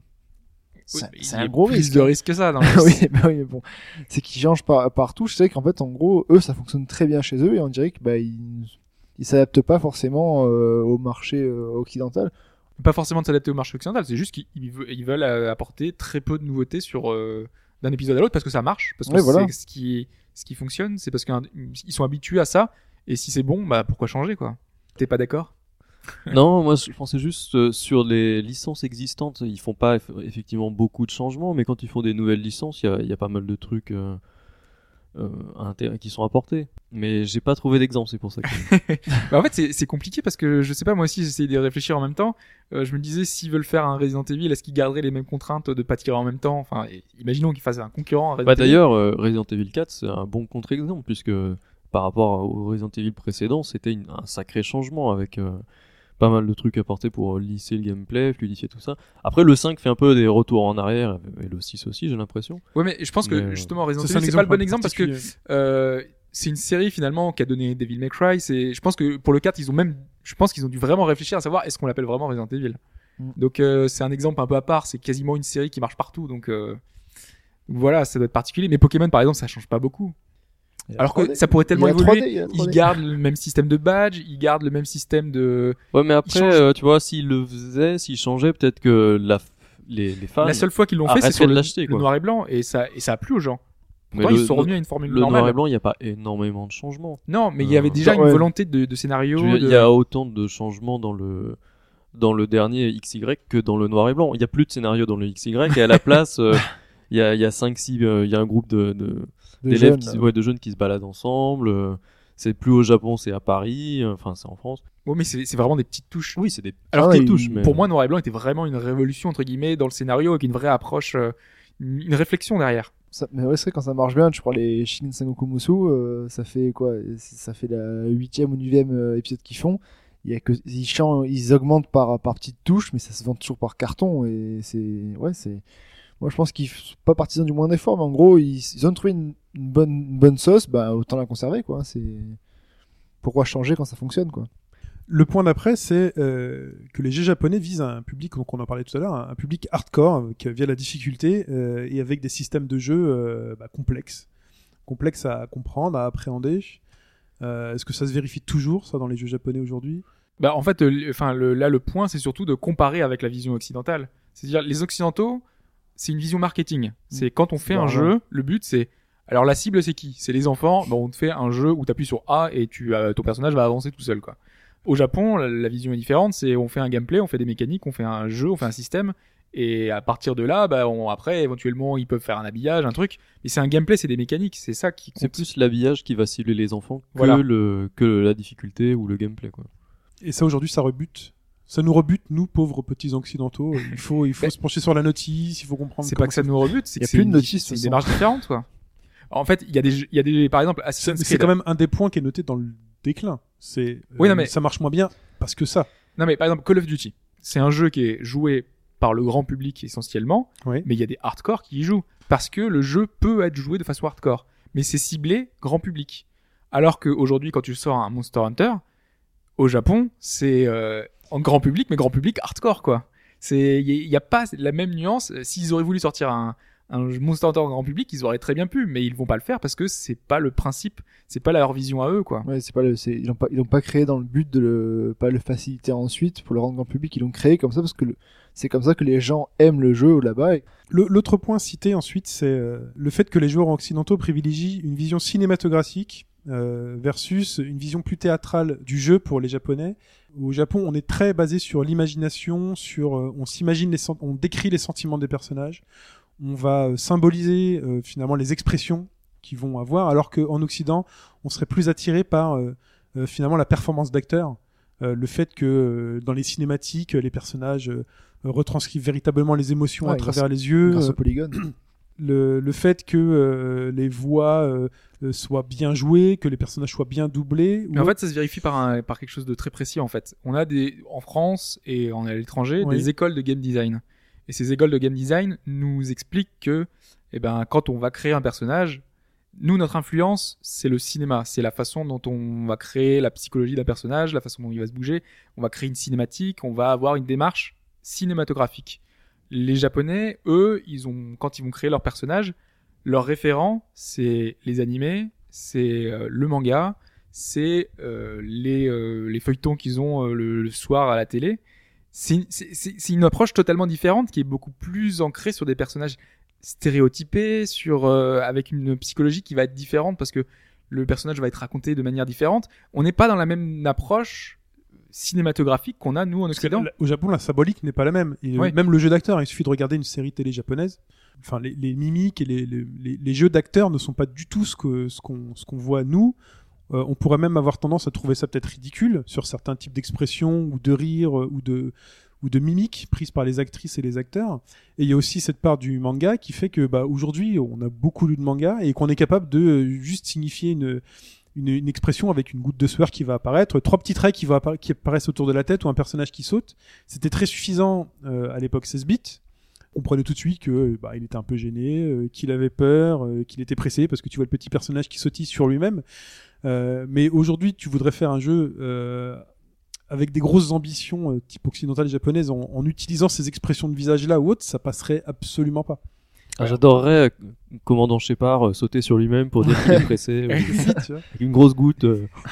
C'était justement l'exemple que je voulais prendre, c'est que on peut prendre de ça. On a Mass Effect, quand on te présente un nouveau personnage, on nous montre que c'est un sniper, il met la caméra qui bouge, on te le met en avant comme un héros, le gars qui a tué 150 personnes. Vraiment, on te le met en scène comme si c'était le plus grand personnage de la Terre. Et en face, t'as un jeu spatial aussi, c'est Star Ocean. On te présente un nouveau personnage, et il est là, il est droit comme un piqué, il te vient devant toi, il te fait « Je suis tel personnage, j'ai mes oreilles de chat et j'aime bien les machins ». C'est peut-être pas le meilleur exemple non plus. Hein. Ouais, non, je suis d'accord. Parce qu'on peut trouver sans doute dans Metal Gear et d'autres séries une vision un peu plus proche. Mais c'est très rare finalement. On a beaucoup plus d'approches très austères, très droites, avec une mise en scène très pauvre. Par exemple, The Last Remnant, moi, c'était sans doute le plus gros reproche qu'on avait, c'était que les personnages étaient droits comme des piquets. Et quand il y avait des cinématiques, en fait, les cinématiques, elles avaient aucune émotion, quoi. Les personnages, ils dégageaient rien, ils étaient juste, ils parlaient, ils disaient leur discours, il y avait une synchro labiale et c'était terminé là. Alors que c'était censé être le porte-drapeau de la next-gen du jeu Square Enix, quoi. Grosse ambition. On peut enchaîner avec le point suivant qui est sur l'identification qu'on peut avoir avec les personnages. Aujourd'hui, sur un jeu occidental, un personnage, un héros, il va être calibré à l'occidental, donc ça va être un soldat bien musclé avec son armure, ou un mec type Nathan Drake, Lara Croft. Tant qu'il a un visuel occidental, un personnage qui nous ressemble. Voilà. Or, au Japon, on sent, donc c'est toujours dans le clicheton, hein, on est toujours à fond dans le clicheton, qu'on va plutôt avoir tendance à mettre en place un enfant, un adolescent, un lycéen. C'est plutôt ce genre de choses-là. Et finalement, marketingment, ce qui fait que ça ne fonctionne pas, c'est qu'on a beaucoup de mal à s'identifier. Autant on a ce débat, déjà ils ont ce débat en Occident, en disant est-ce qu'on va oser mettre une femme en héroïne plutôt qu'un mec, on va en vendre moins. Si on leur dit non, on va mettre un lycéen, ou alors une lycéenne encore pire, ou alors quelqu'un qui est habillé avec des oreilles de chat, comme tu le disais, ou qui va être habillé avec du cuir. Alors là, tu lui mets 4 ceintures de cuir, des bottes, le torse apparent. Enfin, c'est des choses qui n'apparaissent pas dans les jeux occidentaux. Or, au Japon, ça, c'est top. C'est Jean-Paul Gaultier. Mais sans aller jusque-là, l'idée, c'est juste... aujourd'hui, on a des personnages qui nous ressemblent dans des jeux occidentaux. Et dans les jeux japonais, c'est souvent des personnages typés manga, tout simplement. Si tu prends tous les RPG, on n'a pas des RPG si vraiment. Moi, je joue à aucun jeu avec Fantasy quand même. Ils ont essayé de se rapprocher un peu d'un FF8 par exemple, qui était un peu plus typé. Je trouve ça moins manga qu'un FF7 par exemple, parce que les personnages, il n'y a pas de SD. Le 10, c'est une espèce de ouais. Je trouve que le 8 a été justement un essai de la part de Square à l'époque de se rapprocher un peu de ce que peut représenter une personne d'Occident. Mais c'est vrai que c'est un peu les seuls qui ont fait cette démarche, quoi. C'est que si on prend Dragon Quest, c'est du Toriyama, c'est du manga, c'est du même, c'est vrai que Star Ocean, c'est un très bon exemple. Ils ont des oreilles pointues, c'est pas des serre-têtes, hein, c'est vraiment des oreilles de chat. Toriyama typiquement, c'est quelqu'un qui peut pas travailler sur une next gen et qui a rien fait hormis Blue Dragon, où la patte graphique est restée en 3D. Aujourd'hui, tu le mettrais, enfin Toriyama, il peut pas faire de photoréalisme, il peut pas faire de personnes qui vont avoir des expressions cinématographiques telles qu'on l'attend en Occident. Il restera forcément de par sa patte manga dans. Mais c'est pas ce qu'on lui reproche. Ah non, c'est pas ce qu'on lui reproche, mais il ne peut plus toucher aujourd'hui des personnes qui n'attendent plus ce genre de d'illustration. Ouais, ça dépend. Enfin, je pense que ça peut toucher tout le monde à partir du moment où tu fais un jeu qui est suffisamment ouvert à un public large, et je pense que peu importe le visuel, simplement les gens iront naturellement vers des choses qui leur ressemblent davantage. C'est vrai, ce qui est porteur dans les jeux japonais qui marchent bien ici, entre guillemets, hein, c'est tu prends du Resident Evil parce que c'est très typé occidental, tu prends du MGS, c'est très typé aussi occidental. C'est vrai que cela d'ailleurs quand Raiden est sorti du bois dans le 2, ça a un peu gueulé, quoi. Ça a un peu gueulé, parce qu'il était un peu fade, était un peu, oui, plus typé, un peu hermaphrodite, tu savais pas trop, c'est un mec ou une fille. D'ailleurs, j'allais dire Toriyama, Kojima en joue pendant le jeu, où un mec va lui toucher le paquet en disant, mais attends, t'es un garçon ou t'es une fille, quoi. Ah ouais. Il sait, je pense qu'il doit se dire, mais on va poser directement la question, parce que les gens vont se la poser quand ils y jouent, mais ça a fait un sacré tollé. La vision de la fantaisie. la vision de la fantasy est différente. Là, c'est radical. C'est dans l'approche, là, c'est une question de culture, tout simplement. Oui. Nous, on a été baignés dans la mythologie Star Wars, on est dans la science-fiction, dans la fantasy, c'est tous nos contes, un petit peu avec des dragons, on a Dune, on a une mythologie très propre à nous, et qui était très peu développée dans le jeu vidéo pendant longtemps, qu'on a attendu, on se satisfaisait très bien de ce que faisait le japonais, sauf qu'à partir du moment où on a eu des choses plus proches, type Mass Effect, ça nous parlait davantage, quoi. On avait l'impression de retourner de retrouver Star Wars. On avait l'impression de retrouver des trucs un peu cultes qu'on avait nous-mêmes, et donc du coup ça nous parle presque plus. Et les gens préfèrent presque ça que vraiment une culture totalement différente de la leur ailleurs, quoi. Ah, c'est vrai que la barrière de la culture fait que c'est déjà un énorme obstacle pour les jeux japonais, parce que eux, c'est des jeux qu'ils font, comme dit Hub, chacun fait sa culture, du coup, des jeux qui sont proches de leur culture au Japon. Moi, je sais qu'ils font des jeux de cuisine, machin, ou style le petit chef, là. En gros, ils adaptent le petit chef en jeu vidéo. Je sais que ça, c'est... Même si j'aimais bien la série, je sais que c'est pas un jeu qui m'éclatera. Peut-être ça sera un carton là-bas, parce que c'est... Cooking Mama, ça avait plutôt bien marché. Enfin, moi, je m'étais bien amusé juste à tester. Ouais, 2 minutes, quoi. Ah, ça ferait presque un jeu de baston, le petit chef. Le petit chef, ouais. Vidéo. Le petit chef, à la limite, oui. Mais d'ailleurs, il est pas dans les V-Jump, non, il est pas dedans. Faut le voir. Mais c'est vrai que malheureusement, je vois pas en quoi ça pourrait être un reproche du fait que ça ne marche pas, mais c'est vrai que... Disons que, par exemple, le dragon. Le dragon, c'est commun aux deux. La vision du dragon est pas forcément la même entre les deux, ouais. Entre les deux, non. C'est pas du tout le... Toi, le dragon au Japon, alors j'ai plus l'impression que ça va être quelque chose qui va aider le héros, dont il va puiser la force, et c'est pas des espèces de créatures un peu que tu dois aller affronter, que qui vient tout détruire quand il débarque. Voilà, c'est... Le dragon, moi je trouve le dragon japonais beaucoup plus cool que le dragon occidental. Bon, après moi c'est mes affinités, je suis pas du tout ambiance médiévale et tout, c'est pour ça que par exemple que j'ai beaucoup de mal à jouer à Dark Souls. On l'a vu. Vieux châteaux avec les tapisseries, les trucs un peu dégueux, les armures et tout, moi je suis pas... La barrière de la culture, on l'a vu avec Banshee's Last Cry aussi, ils ont dû adapter parce que je sais plus comment ça s'appelait, le phénomène du vent là, le Kamaitachi. Voilà, ça, en gros, ça n'a pas marché ici parce que c'est totalement inconnu en Occident. Et donc, du coup, ils ont réadapté toute l'histoire pour le faire à la sauce ici, quoi, pour que tout le monde puisse jouer. Ouais. Pour Ayuchi, on disait que Kamaitachi, en France, on ne connaît pas. On ne sait pas du tout ce que c'est. Mm-hmm. Donc, du coup, quand ils ont dû traduire le jeu en France, ils ont changé complètement le nom parce qu'on ne savait pas ce que c'était. Ouais. Ils l'ont passé en Écosse. Non. C'était quoi, Canada, je crois. C'est au Canada, voilà, et c'est des Banshees. Ouais. Voilà. Le dernier point, c'est le temps, l'introduction au jeu, le temps d'entrée dans le jeu, le temps d'explication et de découverte de l'univers, qui est très très décrié par cette analyse.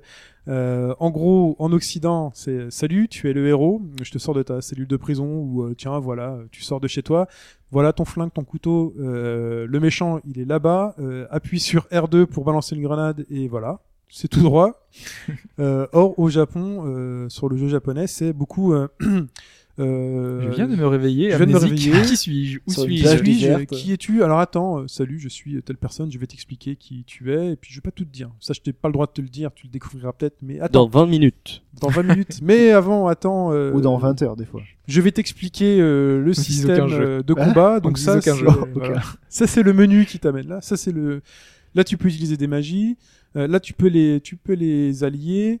Tiens, d'ailleurs, je vais t'expliquer le monde dans lequel on est. C'est un peu comme le podcast RPG avec Kamui, qui faisait le mec un peu bourré, qui expliquait que, par exemple, pour Final Fantasy XIII, toi, quand on essaie de nous expliquer, alors là, t'as les fakis, là, t'as les machins, tu vois, les mecs, ils s'aiment et puis ils s'aiment plus. C'est long. C'est très long. Les mecs savent qu'ils vont faire un jeu qui va durer 50 heures, donc ils se disent, bon, finalement, 5 heures. On prend les 5 premières pour t'expliquer un peu comment ça va marcher. Au bout de 5 heures, t'auras toutes les ficelles, on t'aura débloqué toutes les manières finalement de jouer et d'appréhender le jeu. Même si, encore une fois, c'est pas le cas de tous les jeux. C'est pas le cas de tous les jeux. Tous les jeux occidentaux et tous les jeux. Assassin's Creed 3. C'est un des reproches qui a été fait à Assassin's Creed 3. On t'a pas mis immédiatement dans les pas du héros, et on t'a pas tout de suite donné l'enjeu du jeu. Voilà, et les gens étaient perdus. Les gens étaient perdus. Et même après, il y a pas de capuche. Une fois qu'on avait quitté le premier personnage, on te met dans les chaussons du héros gamin. Enfin, attends, le jeu a toujours pas commencé, on sait toujours pas grimper aux arbres. C'est long. Putain, ouais. Mais voilà, c'est ce que les gens disent. Au bout de 5 heures, on sait toujours pas grimper dans les arbres. Moi, j'ai vu des cinématiques. Le mec, il est dans les arbres et il tue du chevreuil. Voilà. Donc voilà, c'est plus direct, droit au but en Occident, alors qu'au Japon ça prend plus son temps. C'est pas systématiquement vrai, mais c'est vrai que sur certains jeux ça peut être un peu rebutant. Je sais plus sur le forum qui parlait d'Okami par exemple, et qui disait Okami j'ai pas tenu au bout d'une heure 30. Raph qui a un magnifique t-shirt Okami d'ailleurs, il fait moi j'ai pas tenu plus de 3 heures, plus de 4 heures, et le mec il fait c'est con parce que c'est à ce moment-là que ça commence. T'as quasiment 10 heures de tutoriel en fait dans Okami. On te dit t'as fini le jeu et en fait tu commences le jeu quoi. Voilà, le fameux FF13 aussi, c'est long quand même. Non mais au bout de 20 heures c'est super bien. Au bout de 20 heures c'est génial. Il faut passer les 20 heures. Hein, voilà, c'est comprendre les falsis, les lalsis, les machins, les trucs, mais après ça va. Et puis tout le système de combat aussi. Enfin là, on va te faire une dizaine de combats juste pour que tu comprennes l'attaque machin. Non, mais dizaine de combats pour que tu comprennes les systèmes de défense. Une fois que t'as bien compris ça, le système de combat est hyper bien. Hein. Ouais, une fois que t'as bien compris. Il y a le même genre de reproche sur Bravely Default aujourd'hui où on a une introduction trop longue, ouais. Et après une fois qu'on arrive à 50 heures, les gens vont non, ça devient trop long. Les gens ne savent pas ce qu'ils veulent. Enfin, voilà, c'est un des défauts reprochés. On peut passer à la partie D.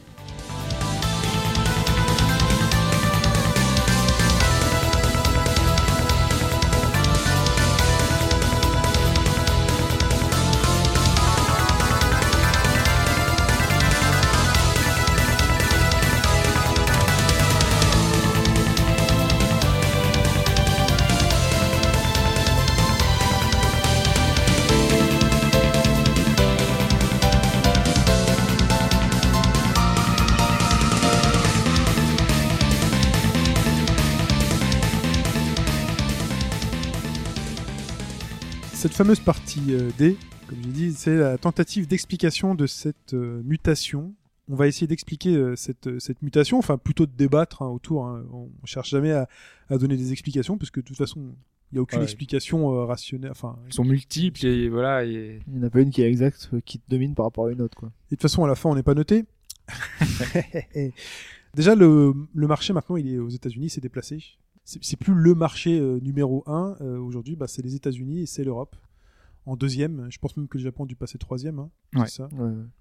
En termes de volume de vente, ouais. Et donc ce qui est important, oui, c'est que le marché aujourd'hui majeur, c'est le marché américain.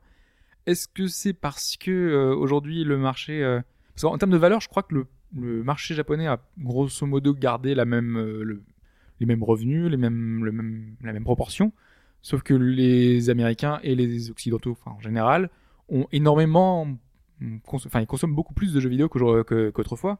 Donc du coup, tout ce nouveau public qui a été rameuté avec toutes les consoles, avec les consoles tout en un, parce que finalement une box aujourd'hui c'est une console. Oui.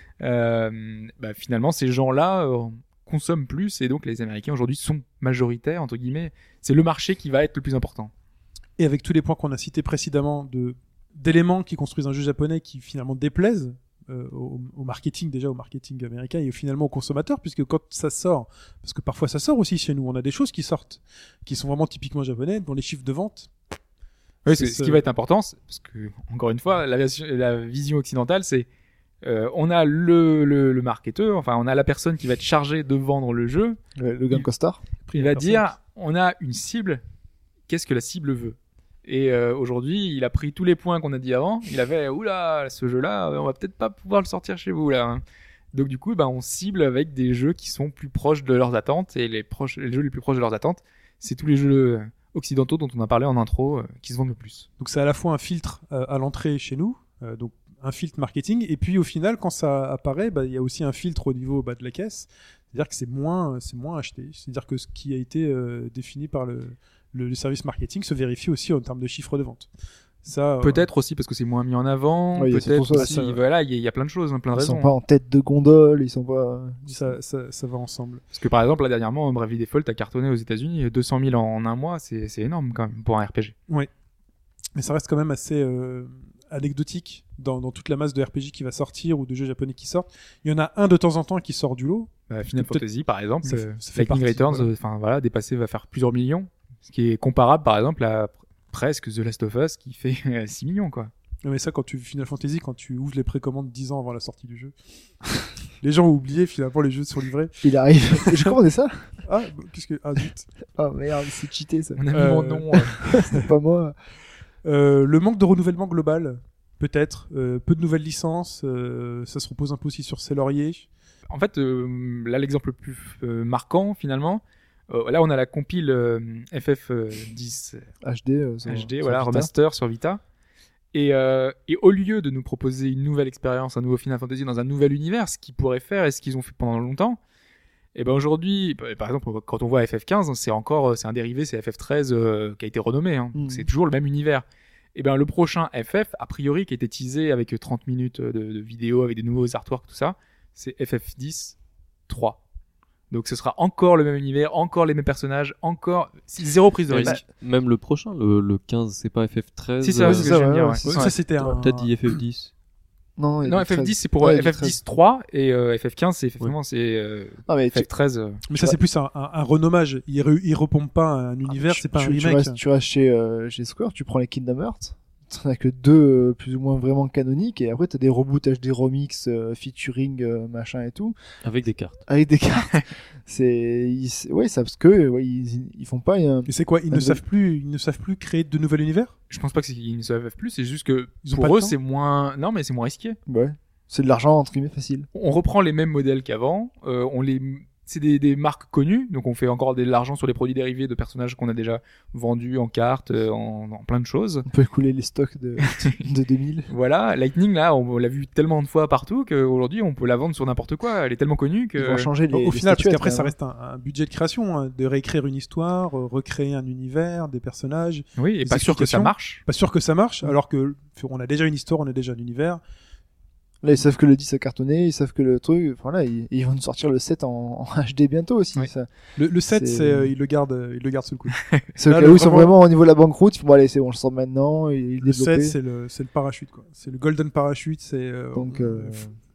Mais bon, moi je voulais bien qu'ils reprennent qu'ils remasterisent, qu'ils refassent des remasterisent de Seiken Setsu 3 par exemple, un truc comme ça. Je veux bien qu'ils fassent, mais ils prennent que les licences encore porteuses de nos jours, qui font que ils sont sûrs que les gens vont voir Final Fantasy, boum, ça va se vendre par palette et puis au moins voilà quoi. Après bon, donc c'est un peu de fainéantise dans la création, mais justement les créateurs, on parlait de Shigeru Miyamoto, peut-être pas fainéantise mais de peur peut-être, de risque. Ouais.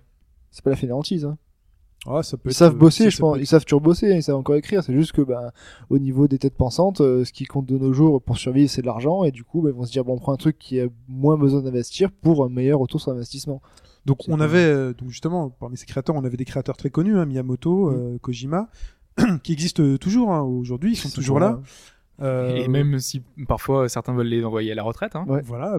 On les rappelle. Il y en a qui, Miyamoto, avec son Wii Music et certaines choses, il avait du crédit. Mais même Kojima aujourd'hui, il veut plus bosser sur Metal Gear et on le force à le faire. Quand même. Il veut faire autre chose, il veut faire un jeu d'aventure. Non, tu vas faire du Metal Gear, c'est con. Hein, bon. Alors que Yosuzuki, il veut faire du Shenmue 3 et personne ne veut. Voilà. C'est aujourd'hui finalement, est-ce qu'ils ont toujours des personnalités comme ça qui peuvent créer et qui portent des projets Là justement, on peut mettre en parallèle avec l'Occident parce que. On a eu des nouvelles têtes, souvent, en Occident, ces derniers temps, avec la scène indépendante. On a Notch, Phil Fish, Jonathan Blow, Edmond McMillan. C'est des personnes qui ont émergé de cette scène indépendante. Et moi, je trouve que les personnes qu'on connaît aujourd'hui ne sortent que de cette scène-là en ce moment. Non, justement. On a aussi Jade Raymond chez Ubisoft et le créateur d'Assassin's Creed. Patrick Désilets. Mais Jade Raymond, on ne sait jamais ce qu'elle a fait, finalement. Elle a bossé sur Assassin's Creed. Elle a fait aussi Prince of Persia, non? Ouais, elle a fait également le dernier Splinter Cell. D'accord. Voilà, et donc elle bosse dessus. Il y a Cliff Bleszinski. Mais lui, il est pas récent. Hein. Non, mais par exemple, on a David Cage, pour citer le plus grand, chez nous. David Cage. C'est vraiment des noms qui émergent chez nous, des vraies figures emblématiques qui viennent depuis pas longtemps. On a Genova Chen. Le gars de Rockstar, là. Dan Houser. Ouais. Mais bon, ça fait quand même plus longtemps qu'ils sont là aussi, mais bon. Mais ils sont toujours aussi bankable, quoi. Mais globalement, on a des noms qui émergent. Oui. J'ai essayé de chercher, moi, à part le créateur de Phoenix Wright, Shu Takumi, éventuellement Suda 51. Bah, peut-être Mizoguchi aussi. Kamiya dans ce cas-là. Mizoguchi, ouais. Non, mais Kamiya, enfin, même ça remonte, quoi. Parce que si tu prends Sakurai qui perd toujours, mais ça fait depuis 92 qu'il a Sakurai. Hein. Il a créé Kaori. Hein. On avait parlé de Ueda, c'est super vieux. C'est la PS2. Mais il y a plus de 15 ans, quoi. Mais il porte toujours un projet qui fera décoller la PS4. Mais non, mais là, on parle de personnes récentes qui sont venues récemment. D'accord. Parce que Kojima et Miyamoto, ils font toujours revendre des consoles. Voilà. Hein. Donc, elles sont toujours là, les figures marquantes du jeu japonais. C'est vrai. Mais David Cage, ça fait longtemps dans ce cas-là. Ça fait pas tant de temps que ça. Bah, c'est plus Dreamcast. Donc, ça doit faire 15 ans aussi. Ouais, bon, alors imaginons, on enlève David Cage. Bon, on enlève David Cage. C'était juste pour le Cocorico, là. Allez. Voilà, c'était pour le Cocorico. Cliff Ivy, on l'enlève. Non, je sais pas, il reste le mec qui a fait Flashback HD. Comment il s'appelle? C'est pas le même que l'original. Je crois que c'est QC. QC, ouais. Donc, voilà, donc des grands noms, il y en a peu qui émergent.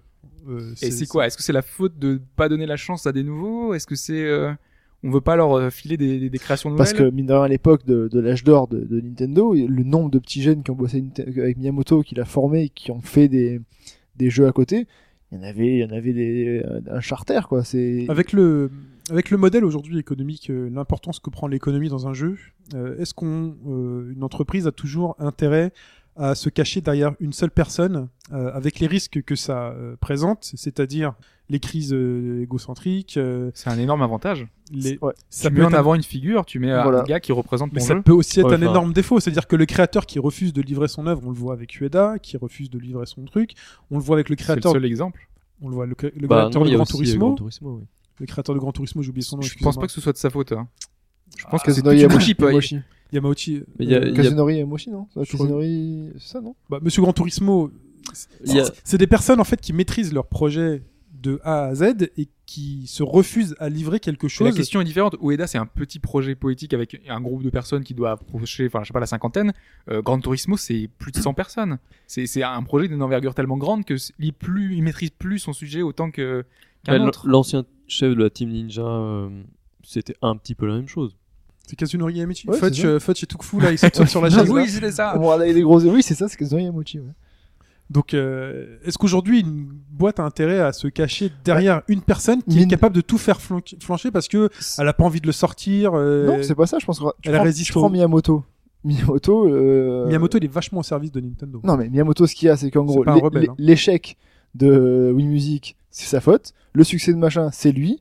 L'échec. En gros, il prend tout dans la gueule du coup. À côté, les développeurs un peu qui sont dans l'ombre peuvent développer plus facilement leur jeu. Oui, mais Miyamoto, c'est pas quelqu'un qui ira dire non. Non, il ira jamais dire non. C'est pas quelqu'un qui dira non. Ce projet-là, je le sors pas tout de suite. Non, ou alors il dit non, mais après en public, ça se voit pas. Il est obligé de dire oui. Ça se voit pas.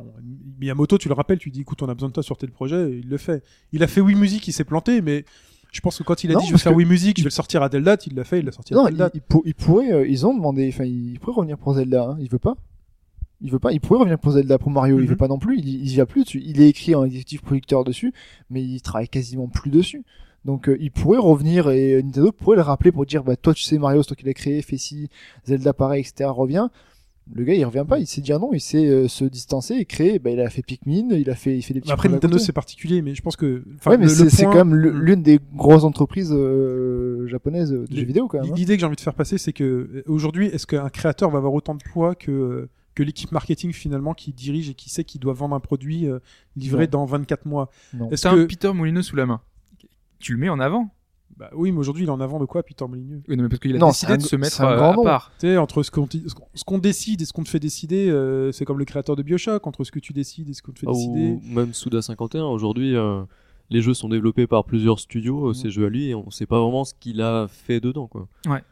Enfin, je sais pas si aujourd'hui, pour moi, c'est peut-être plus un risque pour les grosses boîtes au début, ça peut être vendeur. Mais après, les garder et devoir se sortir ça sert de bouclier, les caprices. Quand même, hein. Et tu trouves pas que d'avoir, enfin, aujourd'hui, toutes les licences japonaises. Je trouve que c'est bien. Je trouve que c'est bien. Mais ce que je dis, c'est est-ce que c'est dans l'intérêt aujourd'hui économique d'une boîte de prendre ce risque-là et de tout mettre sur une personne? Moi, je pense dire, vraiment. Je m'en vais avec ma licence. C'est à double tranchant. Ça, économiquement, c'est vrai que ça sert le nom fait vendre. Après, j'ai un exemple, en fait, avec Final Fantasy XIV. Il y avait un nom, il y avait un producteur général qui était là Et quand ça, c'était lui qui avait réussi à redonner un souffle à FF11, et donc il y avait un grand espoir autour de lui de faire un FF14 qui soit parfait. Manque de bol, ça a été un désastre complet. Il a servi de fusible. C'était le gars, malgré tout, il avait fait le truc. Mais ça va plus dans le sens de Chine. C'est-à-dire, est-ce que l'entreprise aurait dû faire ça, se baser que sur cette personne-là? Non, parce que l'échec, c'est pas de sa faute. C'est tous les impératifs financiers, toutes les choses qui étaient derrière la boîte. Ils ont appelé une autre figure de proue de Square Enix qui avait supervisé plein de choses. Ils en ont fait le sauveur. Et ils ont mis tout l'accent dessus. Ils l'ont montré en avant à chaque étape. Il a pleuré sur scène. Il s'est excusé, il s'est mis en avant, il a dit plein de choses, ça a marché. Aujourd'hui, là, c'est le succès, c'est grâce à lui. Et aujourd'hui, les boîtes ont besoin aussi de gens comme ça à mettre en avant. Là, on est plus sur de la gestion de projet que des créateurs. Pas forcément, parce que là, justement, chez Square Enix, ils avaient instauré un système de 5 têtes de ouais. supervision de tous les FF, projets, ah oui, de tous les FF. Oui. Et justement, lui, parce qu'il a réussi à redonner un souffle à FF14, il fait partie de ces sages maintenant chez Square Enix. Mm-hmm. Et ils ont besoin de ces têtes pensantes justement pour donner un avis sur chaque projet et les mettre en avant pour dire voilà, maintenant il y a un gage de qualité, c'est eux qui en sont les garants, quoi. Ah. Ok. Matsuno a sauté par exemple pour FF12, le pauvre. Voilà. Matsuno, c'était tellement long, tellement chaotique que ben ils l'ont mis en avant comme le gars qui a créé donc les Tactical, les FFT et tout. Et finalement, au bout d'un moment, ils ont dit que ça marchait plus, ils l'ont fait sauter, et puis ils ont mis Migawa et je sais plus qui. Un deuxième qui a beaucoup moins marché. Bah, après, le jeu, c'est moins vendu quand même. Hein. Un des points qu'on mettait en avant tout à l'heure, c'était l'avance technologique des Japonais à l'époque de l'âge d'or, hein, des 16 32 bits et 64. Aujourd'hui, c'est plutôt le contraire, et on sent véritablement un retard technologique. Pas sur les consoles, puisque il y a deux des trois consoles majeures qui sont japonaises aujourd'hui. Malgré tout, enfin, Nintendo est très en retrait. Voilà, c'est ça. Nintendo est quand même technologiquement pas mal en retrait. C'est un retrait et c'est plus un choix financier. C'est-à-dire, aujourd'hui, j'ai l'impression que les technologies sont à disposition de tout le monde. C'est-à-dire que si t'as envie de mettre une grosse puce GT dans ta console, tu peux la mettre. Si Nintendo avait voulu la faire, ils l'auraient mise. Eux, ils disent pas que c'est financier. Eux, ils disent que c'est un parti pris. Ouais bon. Mais le problème là-dedans, dans la technologie, c'est que aujourd'hui, il y a beaucoup moins de choses inventées aujourd'hui par les Japonais. Et maîtrisé de bout en bout. Oui, mais justement, c'était à l'E3 2008, on avait le boss de Square Enix qui reprenait un petit peu tout un peu les problèmes, parce que c'était à l'époque où on avait le créateur de Megaman, qui est pas le créateur de Megaman, Inafune, voilà, qui expliquait justement que le jeu japonais c'était naze, c'était has-been, qu'ils n'arrivaient pas à se remettre en question, tout ça. Et justement, le président de Square Enix avait réagi, il avait dit « Oui, mais aujourd'hui, si on en est là, c'est parce que on a besoin des Occidentaux. Aujourd'hui, quand on fait une console, on a besoin de trouver des partenaires commerciaux qui ne sont pas japonais. On a besoin de trouver des compétences, des pièces, des choses qui ne sont pas japonaises. Et ça fait qu'on maîtrise moins bien notre sujet parce qu'on a plein de choses qui ne sont plus dans notre sphère de compétences. Et donc, du coup, ils s'éparpillent et ils n'ont plus le même degré de compétence. ATI avec Nintendo. Hein. Aujourd'hui, de toute façon, les consoles qu'on a, c'est que des composants écrasés. C'est des PC. C'est des PC. À l'époque, c'était la première fois que c'était badgé. Il y avait écrit Nintendo, c'était un autocollant ATI dessus sur la GameCube. Alors que depuis toujours, Nintendo va toujours tout développer tout seul, quoi. Mais à l'époque de l'âge d'or où ils étaient en avance, c'est-à-dire qu'une console, quand elle était fabriquée, il y avait peut-être des partenaires internes au Japon, c'est-à-dire que la puce sonore, voilà, elle va être chez Toshiba, l'autre truc, il va venir de chez Sony, enfin voilà. La console, tu la construisais de A à Z, c'était un reproductible par quelqu'un d'autre. Là, aujourd'hui, là, tu vois une PS4 qui sort et une Xbox One qui sort, les mecs se disent, bah, qu'est-ce qu'il y a dedans? Bah oui, bah tiens, ça, je peux aller l'acheter à Montgalet, tiens, je me suis fait un PC qui a la même puissance, et il y a beaucoup moins de maîtrise là-dessus. Ah non, mais clairement. Et donc déjà, de ce point de vue-là, ils ne construisent plus la console pour des jeux qu'ils imaginent en amont. Donc aujourd'hui, le matos est tel qu'il est. Aujourd'hui, Nintendo, je pense qu'ils ont moins de puissance parce qu'ils ont envie aussi de respecter un certain niveau de prix de vente. Ils peuvent pas se permettre non plus de... Donc ils sont passés à la HD par la force des choses. Il y a plein de raisons, de toute façon. Mais il y a plein de raisons. Mais il y a aussi un retard technologique, j'ai envie de dire, au niveau du soft. C'est le middleware, en fait. Sur le middleware, on l'a vu sur la génération maintenant précédente, PS3 360. Les jeux japonais, techniquement, c'était pas la foire à la saucisse, comme on l'a vu. En fait, ils ont voulu continuer à faire comme avant, c'est-à-dire développer leur propre moteur, continuer à utiliser des outils en interne. Ils ont continué à travailler comme ils le faisaient jusqu'alors.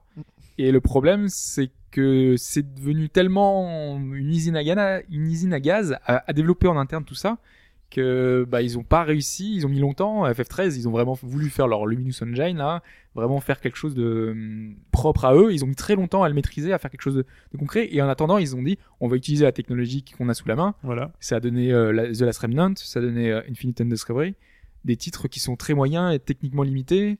Avec bah c'est le problème principal, c'est toute la doc qui est en anglais. Et a priori, l'anglais c'est pas forcément leur fort. Et avant, ils avaient tout à disposition en japonais. Aujourd'hui, il y a un temps de latence entre ce qu'on va appliquer et ce qu'on doit faire, quoi. Exact. D'ailleurs, sur la réutilisation du code, enfin, ce que j'ai lu, ce que tu disais, c'est que un jeu japonais, ils aimaient tout faire de A à Z, c'est-à-dire ils commencent par faire le moteur. Donc ça, c'est ce qu'on voit sur le nouveau jeu de Ueda qui est toujours pas sorti. Il a perdu beaucoup de temps parce que le mec, bah, il savait pas faire le moteur. Il faisait son moteur. Il faisait des essais. Alors le pelage, il va être comme ça. Ils font un moteur par gameplay. Donc voilà, ouais, ils ont limite par jeu. 3-4. Et ce que je disais, je lisais un article intéressant sur le sujet sur mo5.com qui parlait justement de cette capacité à réutiliser le moteur.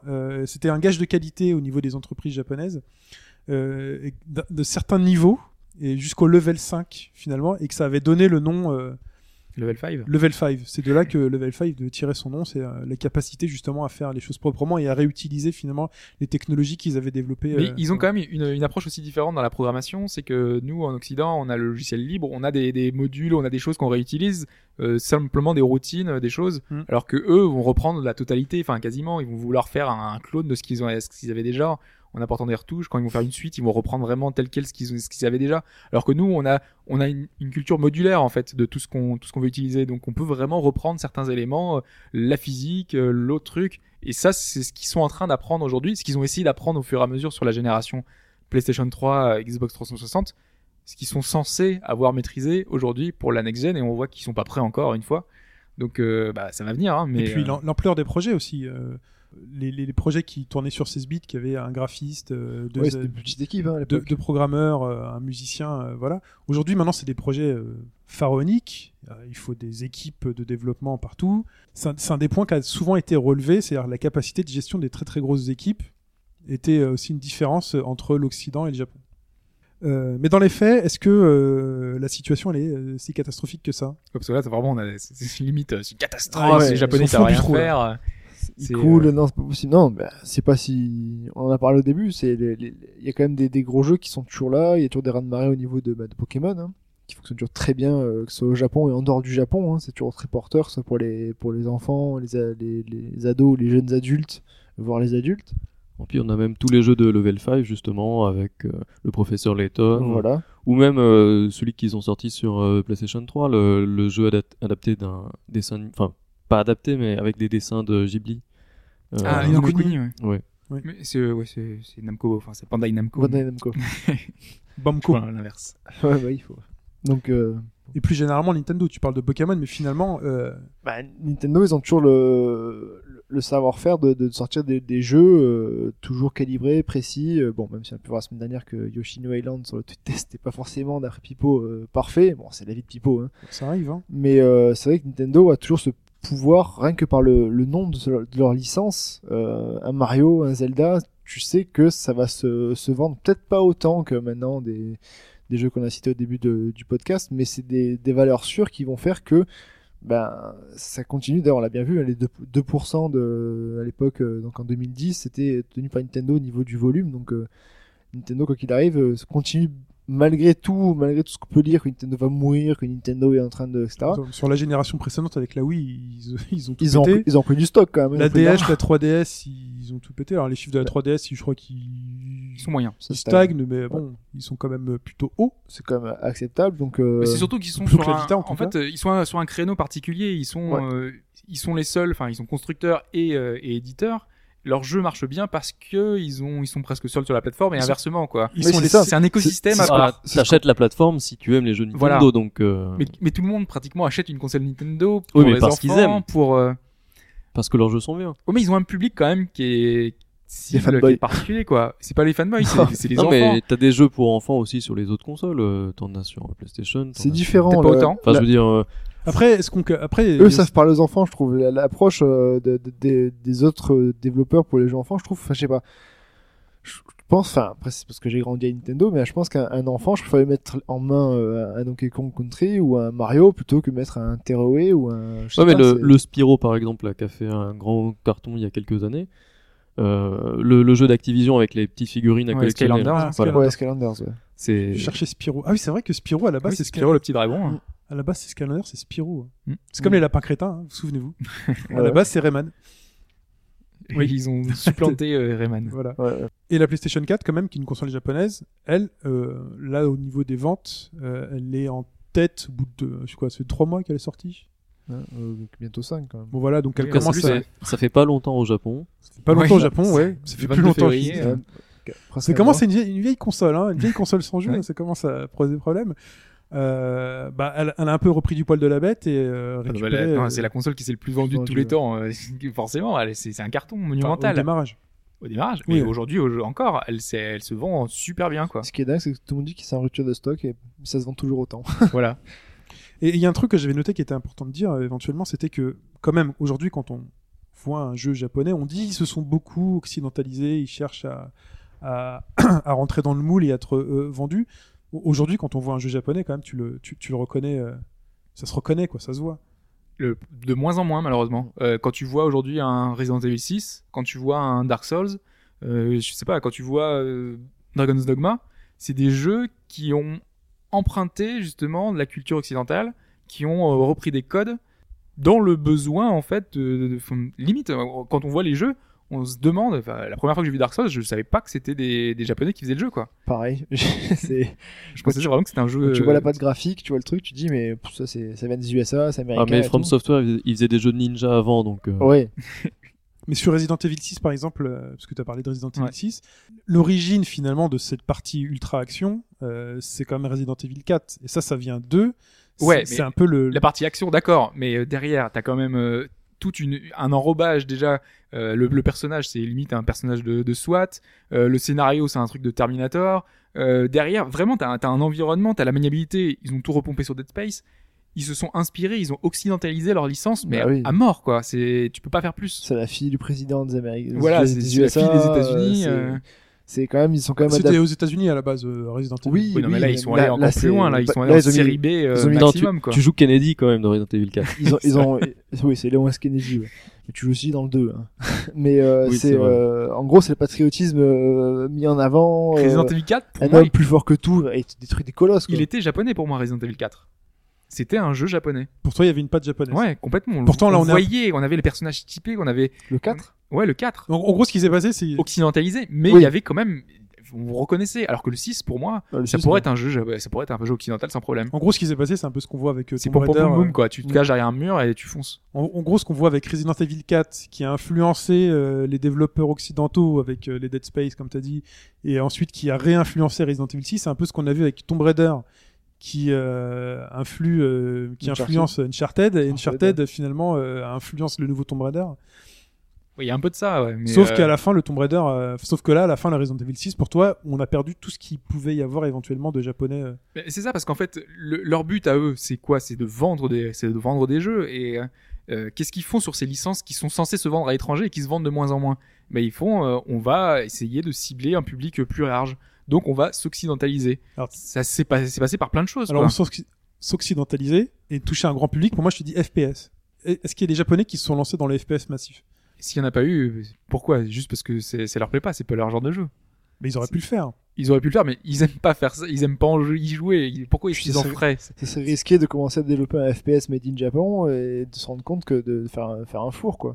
Donc ils aiment pas à la base. Ils ont pas se forcer à faire un truc juste pour vendre. Ils ont encore cette possibilité de... Qu'est-ce qui les a forcés à enlever la partie Jap d'un Resident Evil ?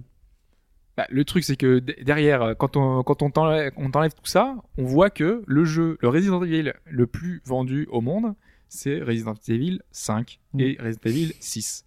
Ce sont les jeux les plus vendus de Capcom de tous les temps. C'est triste. Les deux Resident Evil qui ressemblent à des jeux occidentaux. Ils sont obligés en fait de simplifier leur jeu. Ils sont obligés de mettre un héros qui ressemble à un personnage occidental. Parce qu'il a triplé de volume, hein, qu'est-ce que ah oui, là, c'est entre le bodybuilder, quoi. Truc, il est... C'est trop. C'est ce qu'ils avaient déjà fait. Tout à l'heure, je parlais de The Last Remnant. Ils avaient voulu viser un public un peu plus large en proposant vraiment quelque chose qui pourrait nous plaire. Au final, ça nous a pas plu, malheureusement. Ils ont fait des tentatives, mais voilà, eux, ils vont dans ce sens-là. Ils vont même plus loin en rachetant certaines boîtes occidentales. Oui. Aujourd'hui, pour moi, c'est improbable. Ça, c'était impossible à l'époque. Football Manager, c'est Sega. Ouais. Eidos, donc Tomb Raider, quand on voit Deus Ex, c'est Square Enix. Pour moi, ça n'a aucun sens. Mais le pire dans tout ça, c'est que ces boîtes-là sont réutilisées ensuite pour faire des productions japonaises, enfin, entre guillemets, qui étaient japonaises avant. Donc, du coup, le savoir-faire, ils prennent le savoir-faire occidental pour faire des jeux qui étaient avant typés japonais. Et donc, du coup, bah, ça ressemble à rien. C'est vrai que ça perd en côté japonais, hein. Normal. Mais ce qui était marrant, c'est qu'à l'époque, c'était quand même les japonais qui étaient pris pour faire des jeux comme référents pour faire des jeux. Maintenant, c'est l'inverse qui se passe. C'est ça. Et c'est ouais, par exemple, on avait vu Devil May Cry, de plus en plus de reboots qui passent. Voilà, ces jeux-là, ils passent dans les mains de mains occidentales. Il y a Silent Hill, hein, aussi. Ninja Theory, c'est... Mais DuckTales, par exemple, c'était Capcom, et là, c'est WayForward. Ouais. On a d'autres exemples, hein. Il y a Square qui a fait pas mal de ses productions entre guillemets free to play sur mobile. C'est c'est des studios américains qui ont développé. Sega pour Castle Fusion, c'est un studio australien, je crois. Ouais. Voilà, donc du coup derrière ils reprennent tous les studios occidentaux parce que eux ils savent faire des jeux entre guillemets. Ils ont un savoir-faire que non plus les japonais. On peut juste conclure pour cette partie sur le marché donc qui est en mutation finalement. Ayushi, tu nous disais tout à l'heure que le jeu au Japon basculait de plus en plus sur mobile. Donc nous, on n'a pas trop de japonais sur mobile parce qu'après, il y a encore la barrière de la traduction et ces choses-là. Mais ça arrive. Par exemple, tu disais que tu jouais à des jeux de Kerosoft. Ils sont en japonais, les jeux ? Ils sont en japonais et ils sont traduits en anglais. Donc, parce que sinon, ils sont disponibles. Enfin, en gros, aujourd'hui, la plupart des jeux arrivent souvent maintenant sur... Pas mal de jeux japonais arrivent maintenant en Occident, sur mon téléphone en tout cas. Le Japon en fait prend plein fouet le besoin de rentabilité de l'industrie, quoi. Ils ont besoin d'être rentables, ils ont besoin de faire du chiffre, et la formule, ils n'arrivent pas à inventer une formule qui est à eux tout en gardant leur valeur, donc ils sont obligés d'appliquer les codes qu'ils voient. C'est-à-dire on réutilise, on fait des suites, on réutilise les licences, on fait des remakes, des reboots. On le voit aussi encore au cinéma. Aujourd'hui, personne ne va s'amuser à inventer un nouveau super-héros. Hein. Non, on va ressortir un nouveau Batman, on va ressortir un nouveau Superman. Le reboot des 4 Fantastiques, moi je ne remets toujours pas. Tu prends un film moisi et tu fais un reboot 10 ans plus tard. Le reboot d'un film, il a 15 ans. Quoi. Spider-Man, le truc, il est tout récent, ils ont déjà fait un reboot. Ah, on va refaire un reboot. Donc, ils vont refaire un reboot. C'est une question de droit, ça. Mais les super-héros, il y en a tellement, de toute façon. Ils ont intérêt à piocher dans ceux qui sont les plus populaires. Il y a Ant-Man. Ant-Man, oui, qui faisait partie des Avengers. Mais je pense que là, ils vont tous les faire. Hein. Oui, ils vont tous les faire. Bah, oui. D'ailleurs, avec les Galaxian machin, là, les héros de la galaxie, ou je sais pas quoi. Les Gardiens de la Galaxie. Moi, j'attends un film sur Aquaman, quand même. Ouais. Ah, il parle poisson, quand même. Pourtant, la next-gen est là. Malgré les retards techniques qu'on a pu voir sur la génération précédente, on a bien envie de dire que la next-gen commencera quand le Japon l'aura décidé. Rien qu'en citant le Metal Gear Rising... Phantom Pain surtout. Rising, ouais. Non, c'est c'est Ground Zero, de toute façon. Ground Zero, pardon. Il y avait un sorti. Zeu dans le son, donc le Ground Zero. Ça a commencé depuis cette semaine, du coup, ça s'appelle Next Gen. Mais il paraît que c'est rien à côté du Phantom Pain. Oui, du coup, il a un peu détruit. Parce que celui qui fait plaisir, c'est quand même un peu celui du Phantom Pain avec les chevaux, les mondes ouverts et tout. Deep Down. Donc voilà, donc des exemples de jeux des jeux japonais qui ont pris le virage, enfin qui vont peut-être prendre le virage. Guardian qui sort aussi s'il sort. S'il sort. Parce qu'aujourd'hui finalement, est-ce que la next gen va être symbolisée par du FIFA ou autre plus ou moins c'est pour le plus grand public, mais derrière entre guillemets les jeux qui veulent marquer la génération, ce sera des grands titres, et les grands titres pour l'instant qui ont été annoncés en tout cas, ça passe par le Japon. Il faut que ce soit des nouvelles licences et des prises de risques. Pas forcément de nouvelles licences, on l'a dit. Là, Metal Gear, Final Fantasy XV, c'est pas des nouvelles licences. Hein. Non, il y en aura plus. C'est encore des suites. D'accord. Et on va passer à la dernière partie du podcast où on parlait des jeux qui valent le coup.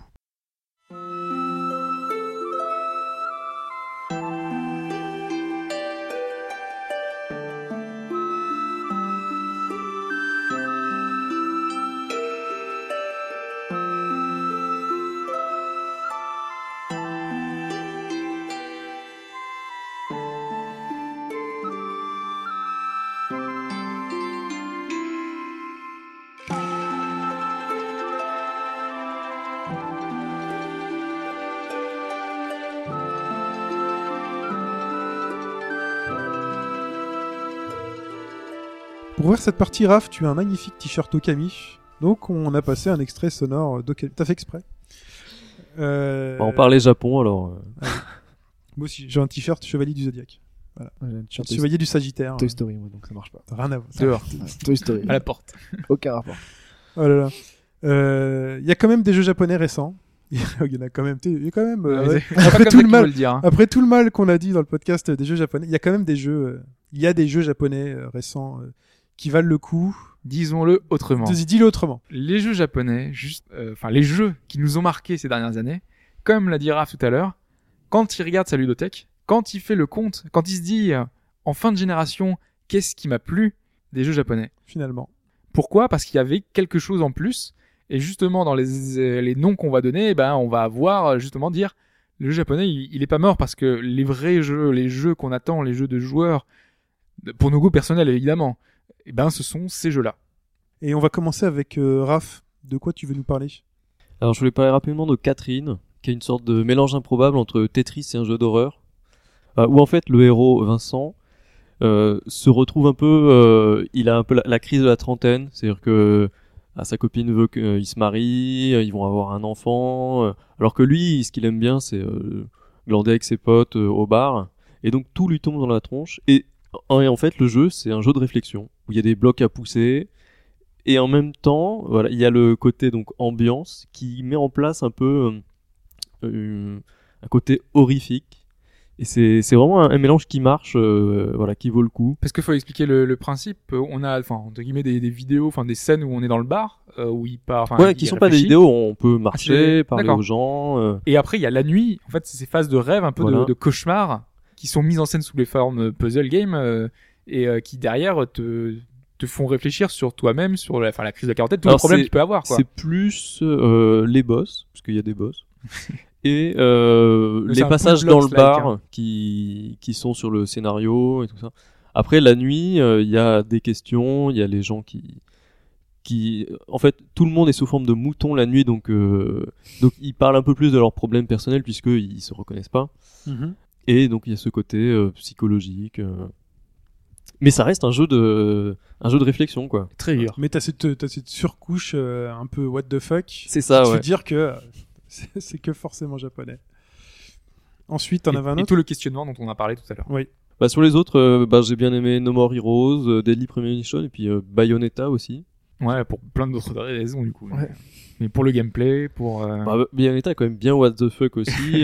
Deadly Premonition, pareil. No More Heroes, pareil. À la Twin Peaks, on retrouve pas ça dans les... Enfin, il y a plein de jeux qui... C'est plus pour le what the fuck, Deadly Premonition, parce que... des arbres qui poussent à l'intérieur des gens avec des graines rouges et pourquoi pas mais c'est ça, c'est le côté mystérieux, c'est le côté fantastique. C'est aussi le jeu où tu dois laver tes vêtements régulièrement, changer de vêtements tous les jours, sinon tu pues et les gens ils te parlent pas. C'est quelque part c'est logique, mais dans un jeu vidéo ça c'est presque what the fuck, quoi. Il est pas allé aussi loin. Tu pouvais te servir le jus d'orange. Ouais, ouvrir le tiroir. Ça aurait été bien que si jamais tu prends pas ton jus d'orange, quand t'es malade le lendemain, t'as une course poursuite, t'es plus tard et tu sois fatigué. Mais ouais. T'as un peu ça dans des Link Promotion, c'est-à-dire que si t'as pas bu ton café le matin ou si tu manges pas régulièrement, ton personnage il tombe dans les pommes, quoi. Ah bah voilà. David, si tu nous écoutes, Hobbs. Pour moi, c'est évident, c'est un jeu, je parle souvent. Bon, on zappe alors. Le jeu qui marquera ces 10 dernières années, c'est Dark Souls. Alors oui, c'est difficile, oui, on meurt souvent, mais c'est vraiment au service du gameplay, un gameplay précis et exigeant. Et pour moi, tout joueur se doit de l'avoir fait. Pour son gameplay, pour sa direction artistique qui a tombé, pour son level design qui est une leçon de maîtrise, tout level designer et game designer doit avoir visualisé et joué à ce jeu-là, parce qu'il y a tant à apprendre. Tout ce qu'on voit, tout ce qui est visible à l'écran, on peut y aller. On peut vraiment... c'est vraiment incroyable ce côté-là. On voit un point au loin, une tour, un dragon. Vraiment tout. On peut y accéder, on peut le voir, on peut y aller. C'est ça qui est génial, qui est incroyable. C'est un peu la dimension qu'on avait quand tout le monde disait « Oui, mais regardez, dans The Last of Us, on a en point de mire l'objectif, tout ça. » Là, dans Dark Souls, ton objectif, c'est toi-même qui te le fixe. Tu vas où tu veux, tu fais ce que tu veux, tu vas quand tu veux, même quand t'es à un niveau, t'es tout nul, tu peux y aller. Parce que tout est dans le gameplay. Si t'es très très fort, si tu maîtrises le jeu, même à poil, tu peux gagner, quoi. Okay. C'est ça qui est incroyable. Et c'est pour ça que tout joueur, vraiment, ça va laisser une trace indélébile, mais vraiment de votre esprit, parce que vraiment, vous aurez la marque du jeu, vous connaîtrez les niveaux par cœur, vous saurez comment ça va fonctionner. Après, ce sera comme le vélo. Quand vous retournerez sur le jeu, vous savez comment ça marche, parce que vous avez passé tellement de temps à le maîtriser, ce gameplay, que voilà, ça revient tout seul, et c'est fantastique, parce qu'il y a une maîtrise, un travail, une exigence, une excellence, comme disait Pipo. Dark Souls, c'est ça, c'est la next gen, c'est le jeu, le meilleur jeu qui est depuis longtemps. Ok, on va dire que c'est à moi. Ça va être de la redite si vous nous écoutez souvent, mais vraiment typiquement japonais qu'il faut toucher et finalement qui sont quasiment mes GOTY mais de tout le temps. Après, ça changera peut-être, et dans lesquels je retrouve de la couleur, je retrouve du fun, de l'instantanéité. Même si tout à l'heure on disait que le jeu japonais c'était long de rentrer dedans et tout. Il y en a, par exemple The Wonderful 101, mais c'est vraiment les jeux Platinum en ce moment. Les jeux Platinum pour moi c'est un peu mes Tarantino du jeu vidéo, c'est-à-dire que ça sort, il faut absolument que j'y touche. Donc Bayonetta 2 qui arrive, Rising, j'ai aussi beaucoup joué au même jeu de... Vanquish aussi. Vanquish, qui réinvente le jeu de tir avec ses glissades. Ouais, parce qu'on parlait de Gears of War, tout ça, mais là, on a vraiment un jeu nerveux. C'est super nerveux, c'est super exigeant, c'est fait à la japonaise. Fun. On ressent la touche japonaise. Il y a une vraie touche. C'est vraiment les flous, avec la vitesse, avec. Donc il y a vraiment des choses de leur côté, et moi c'est le jeu vidéo que j'aime en ce moment, que j'ai longtemps aimé quand j'étais plus jeune. Après j'ai peut-être eu d'autres passes sur des phases de sport ou autre. Mais finalement, je reviens à mes premières amours depuis quelques temps, et c'est vraiment ce genre de jeu speed, fun, exigeant, qui fait qu'on a du mal à avancer quand même. Qu'il faut, c'est pas d'une simplicité outrageante. Et petit big up à Nintendo, bien évidemment, avec tout ce qu'ils peuvent sortir rapidement. Fetch. Non, j'ai pas vraiment, parce que comme j'ai dit, je joue un peu moins que vous aux jeux japonais, mis à part donc les licences Nintendo qu'on a citées déjà plein de fois. Donc ouais, moi c'est pour les jeux Galaxy peut-être. Ouais. Oui, voilà, mais c'est la Wii ça, donc ça compte plus trop. Sinon je prends du Smash aussi. Hein. Smash, c'est des milliers d'heures dessus. Les derniers Skyward Sword qui était aussi un très bon Zelda aussi également. Le Donkey Kong aussi Country. Et voilà, c'est assez limité parce que moi je suis... compte pas. Hein, c'est Retro Studio. De quoi ? Oui, il compte pas, c'est Retro Studio, c'est vrai. Mais non, c'est vrai que moi, au niveau des jeux vidéo japonais, je suis un peu plus... Ouais, parce qu'en fait, on aurait pu vraiment citer des tas d'exemples. Enfin, ouais. Yakuza, qui est visuellement qu'on impose, là, aujourd'hui, qu'on a vu Yakuza 4. Mais Yakuza, ça aura toujours été ma déception. Moi, j'ai fait le 1 et le 2, mais c'est sur PlayStation 2. Le fait que ça arrive pas chez nous, mais derrière... J'attendais Shenmue. Je suis désolé, le jour où ils ont entendu Yakuza, je me suis dit, ça, ils ont des sous, j'attendais Shenmue, et j'ai eu une rue de Tokyo avec des murs invisibles, ça m'a...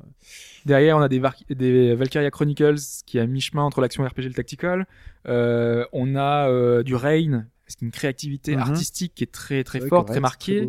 On a du Nier que souvent on a cité et que d'autres auraient cité. Du Tokyo Jungle que tout à l'heure t'as parlé, Raph. Xenoblade que Pipo, s'il avait été là, il aurait dit voilà, le RPG, c'est ça, l'exigence, c'est ça. Voilà, il y a des tas d'autres jeux marquants comme ça sur ces consoles. Des jeux qui sont les plus forts sur ces générations-là. Ça reste des gros titres, quoi qu'il arrive. Le japonais qui sortent et qui arrivent chez nous, c'est forcément des... ou qui n'arrivent pas même chez nous, hein. Ça reste souvent des valeurs sûres à faire. Hein. Donc c'est juste que moi, c'est une question de temps, je n'ai pas le temps de les faire. Voilà, parce que c'est comme tu dis, c'est long à se mettre dedans et tout, et j'ai plus forcément le... Mais pas tout, c'est ça, il y a un jeu Platinum. Oui, il faut que je m'y mette. Mais j'ai fait Bayonetta, hein. J'ai beaucoup aimé Bayonetta. Hein, donc, mais tu feras le 2. Surtout que tant de personnes se sont, entre guillemets, moquées, par exemple, de MGS qui se terminait en 3 heures, parce qu'on te disait, en temps réel, c'est ce temps-là. Alors que pourtant, la force de ces jeux-là, c'est la replay value, c'est le fait il faut que je le fasse, mais pareil, j'ai pas le temps de le faire encore. Non, mais l'idée de dire, c'est que voilà, ces jeux-là ont quand même d'autres atouts que simplement la durée de vie ou le scénario. Oui, c'est clair. Peu importe la durée de vie. Ouais, faut pas que ce soit la durée de vie, hein, c'est pas ça. Alors, comment on conclut ce podcast ? On essaye d'ouvrir vers l'avenir. On a dit, la next-gen commencera quand le Japon l'aura décidé. On sent qu'effectivement, ils peuvent... Ils ont une carte à jouer. On a redistribué les cartes. La PlayStation Card La PlayStation 4 est en tête des ventes pour le moment. On remet un peu les compteurs à zéro. Ils ont une nouvelle chance de présenter leur production. Hobbs. Bah tout simplement. Enfin, pour faire un peu un bilan de tout ce qu'on a dit, de ce qu'on a vu. globalement, on a des Occidentaux qui ont été habitués aux jeux faciles, aux jeux simplifiés, parce qu'on les a visés, on les a pris comme des cibles, comme des... Vraiment, on veut leur proposer ce qu'ils attendent. Et la force, justement, des jeux japonais, c'est de ne pas proposer ce que le public veut. C'est de leur proposer ce qui leur plaise à eux. C'est pas... Là, je fais une généralité, mais qui vaut pas pour tous les jeux de chaque côté. Hein. C'est une certitude. Mais justement, le public, du coup, occidental, ne va pas forcément aller vers les jeux, les productions japonaises qui sont plus exigeantes, qui demandent justement toutes les... En tout cas, les critiques qu'on a vues, c'est vraiment un travail sur la difficulté, c'est un travail sur l'univers, c'est des jeux qui vont demander vraiment un temps d'apprentissage, et ces Occidentaux ne l'ont plus, ce temps, en tout cas ne veulent plus le prendre. Pourtant, c'est ce que nous, joueurs, on recherche, c'est pour ça que nous, joueurs, on continue de les attendre, et c'est pour ça qu'on continuera à les attendre. Je sais pas quoi dire. Mais non, tu as tout à fait raison. On est toujours là. Toujours en place. Ayuchi? Oui. Ça va? Oui, ça va. C'est vrai qu'on l'a perdu pendant longtemps. On voulait pas trop t'embêter avec tous ces débats franco-techniques. Mais comment as-tu trouvé ce podcast? Est-ce que tu as tout compris? Long. Ouais. mais en France, j'ai rencontré beaucoup de gens qui aiment la culture japonaise. Il y en a énormément. Alors, je pense que ça m'étonnait. Je sais pas, on est peut-être le pays numéro 1 des adorateurs du Japon, hein, je crois. Je pense, ouais. On importe beaucoup de choses du Japon. Et aussi, on sait plus que moi beaucoup d'informations. Donc, il y a des gens qui en savent plus que toi sur le Japon. Oui, c'est ça. Donc... Il y a une chaîne de télé qui s'appelle No Life. Ah oui, il l'a montré. Et mais ils ont des reportages sur tous les... Mais je pensais que c'est un culture un peu bizarre. No Life, c'est un peu bizarre, c'est ça? Oui, pour moi. Ah, c'est fort probable. Ouais, je pense. Donc, après, par exemple, nous, on n'aime pas tout. Hein. Par exemple, j'ai beaucoup de mal avec les groupes de musique avec 40 chanteuses. C'est AKB. Ah, 48. Ah oui, je comprends pas. Elles sont 40. Comment elles font pour se partager les sous? Non, mais c'est vrai. 40. Oh. En tout cas, de toute façon, donc le Japon est toujours là, il ne disparaîtra jamais du jeu vidéo. Hein. Ça vient de chez eux, ça restera chez eux. Même si par moment, on l'a pas parlé, en fin de podcast, on peut digresser comme d'hab. Un truc que j'ai noté, il y a ces moments où donc il y a des styles de jeux qui n'apparaissent pas chez nous parce que c'est pas possible, type les dating sims. Enfin, les jeux de drague, ça n'apparaît pas trop chez nous, sauf quand ça fait partie d'un jeu qui a une autre ambition, une envergure autre, type Persona, ou Killer is Dead. Non mais là c'est vraiment... Mass Effect, tu vois, c'est dans les dialogues. Mass Effect, c'est plus subtil, c'est dans les dialogues. On te met pas dans des parties... voilà. Par exemple, Killer is Dead, t'es là, tu joues, tu décapites des mecs et tout. Et tout d'un coup, tu te retrouves face à une nana dans un bar... où le but du jeu, c'est de lui regarder les seins, les jambes, sans te faire voir. Donc c'est toujours, finalement, j'étais gêné pendant ces moments. J'ai pas l'habitude. C'est des moments un peu gênants où tu te demandes, mais finalement, ils ont pas un souci, tu vois. C'est vrai que le faire en jeu vidéo, c'est différent de le faire en vrai, en fait. Ça, t'es plus gêné dans un jeu vidéo qu'en vrai. Bah oui, mais c'est bizarre. C'est bizarre, voilà. Donc, bon. De toute façon, il reste toujours l'import. Hein. L'import est toujours possible. Sauf, Et après, il y a quand même des jeux qui arrivent. Hein. Aujourd'hui, on a vu Senra Kagoran sur 3DS, le jeu de baston un peu olé-olé. On a les Neptunia, les RPG qui sont assez quand même portés là-dessus. On a, je sais plus, c'est Project Trouble de Sega qui était un peu un jeu de drague. Oui. Oh non, Project Trouble, c'est une sorte de WarioWare mais façon Sega quoi. Non, il y avait un truc avec une nana. Oui, parce que le but c'était de séduire la fille, mais en enlevant des scarabées, pas des scarabées, des écrevisses. Ou des trucs comme ça. Enfin, la finalité est la même. Bah, finalité, il y a peut-être en plus, la fille, elle est toute noire ou toute blanche, suivant les jeux. C'est vraiment pas sur la drague. Quoi. Non, bien sûr. Mais il y avait des jeux comme le jeu où on avait eu l'histoire de Japonais qui s'étaient mariés à leur console.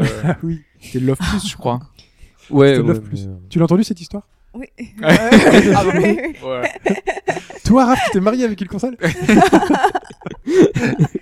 Non, je lui ai présenté l'actualité parce qu'elle connaissait pas. D'accord. Donc, c'est trop bizarre. C'est au Japon. Ça vient de chez toi. Non.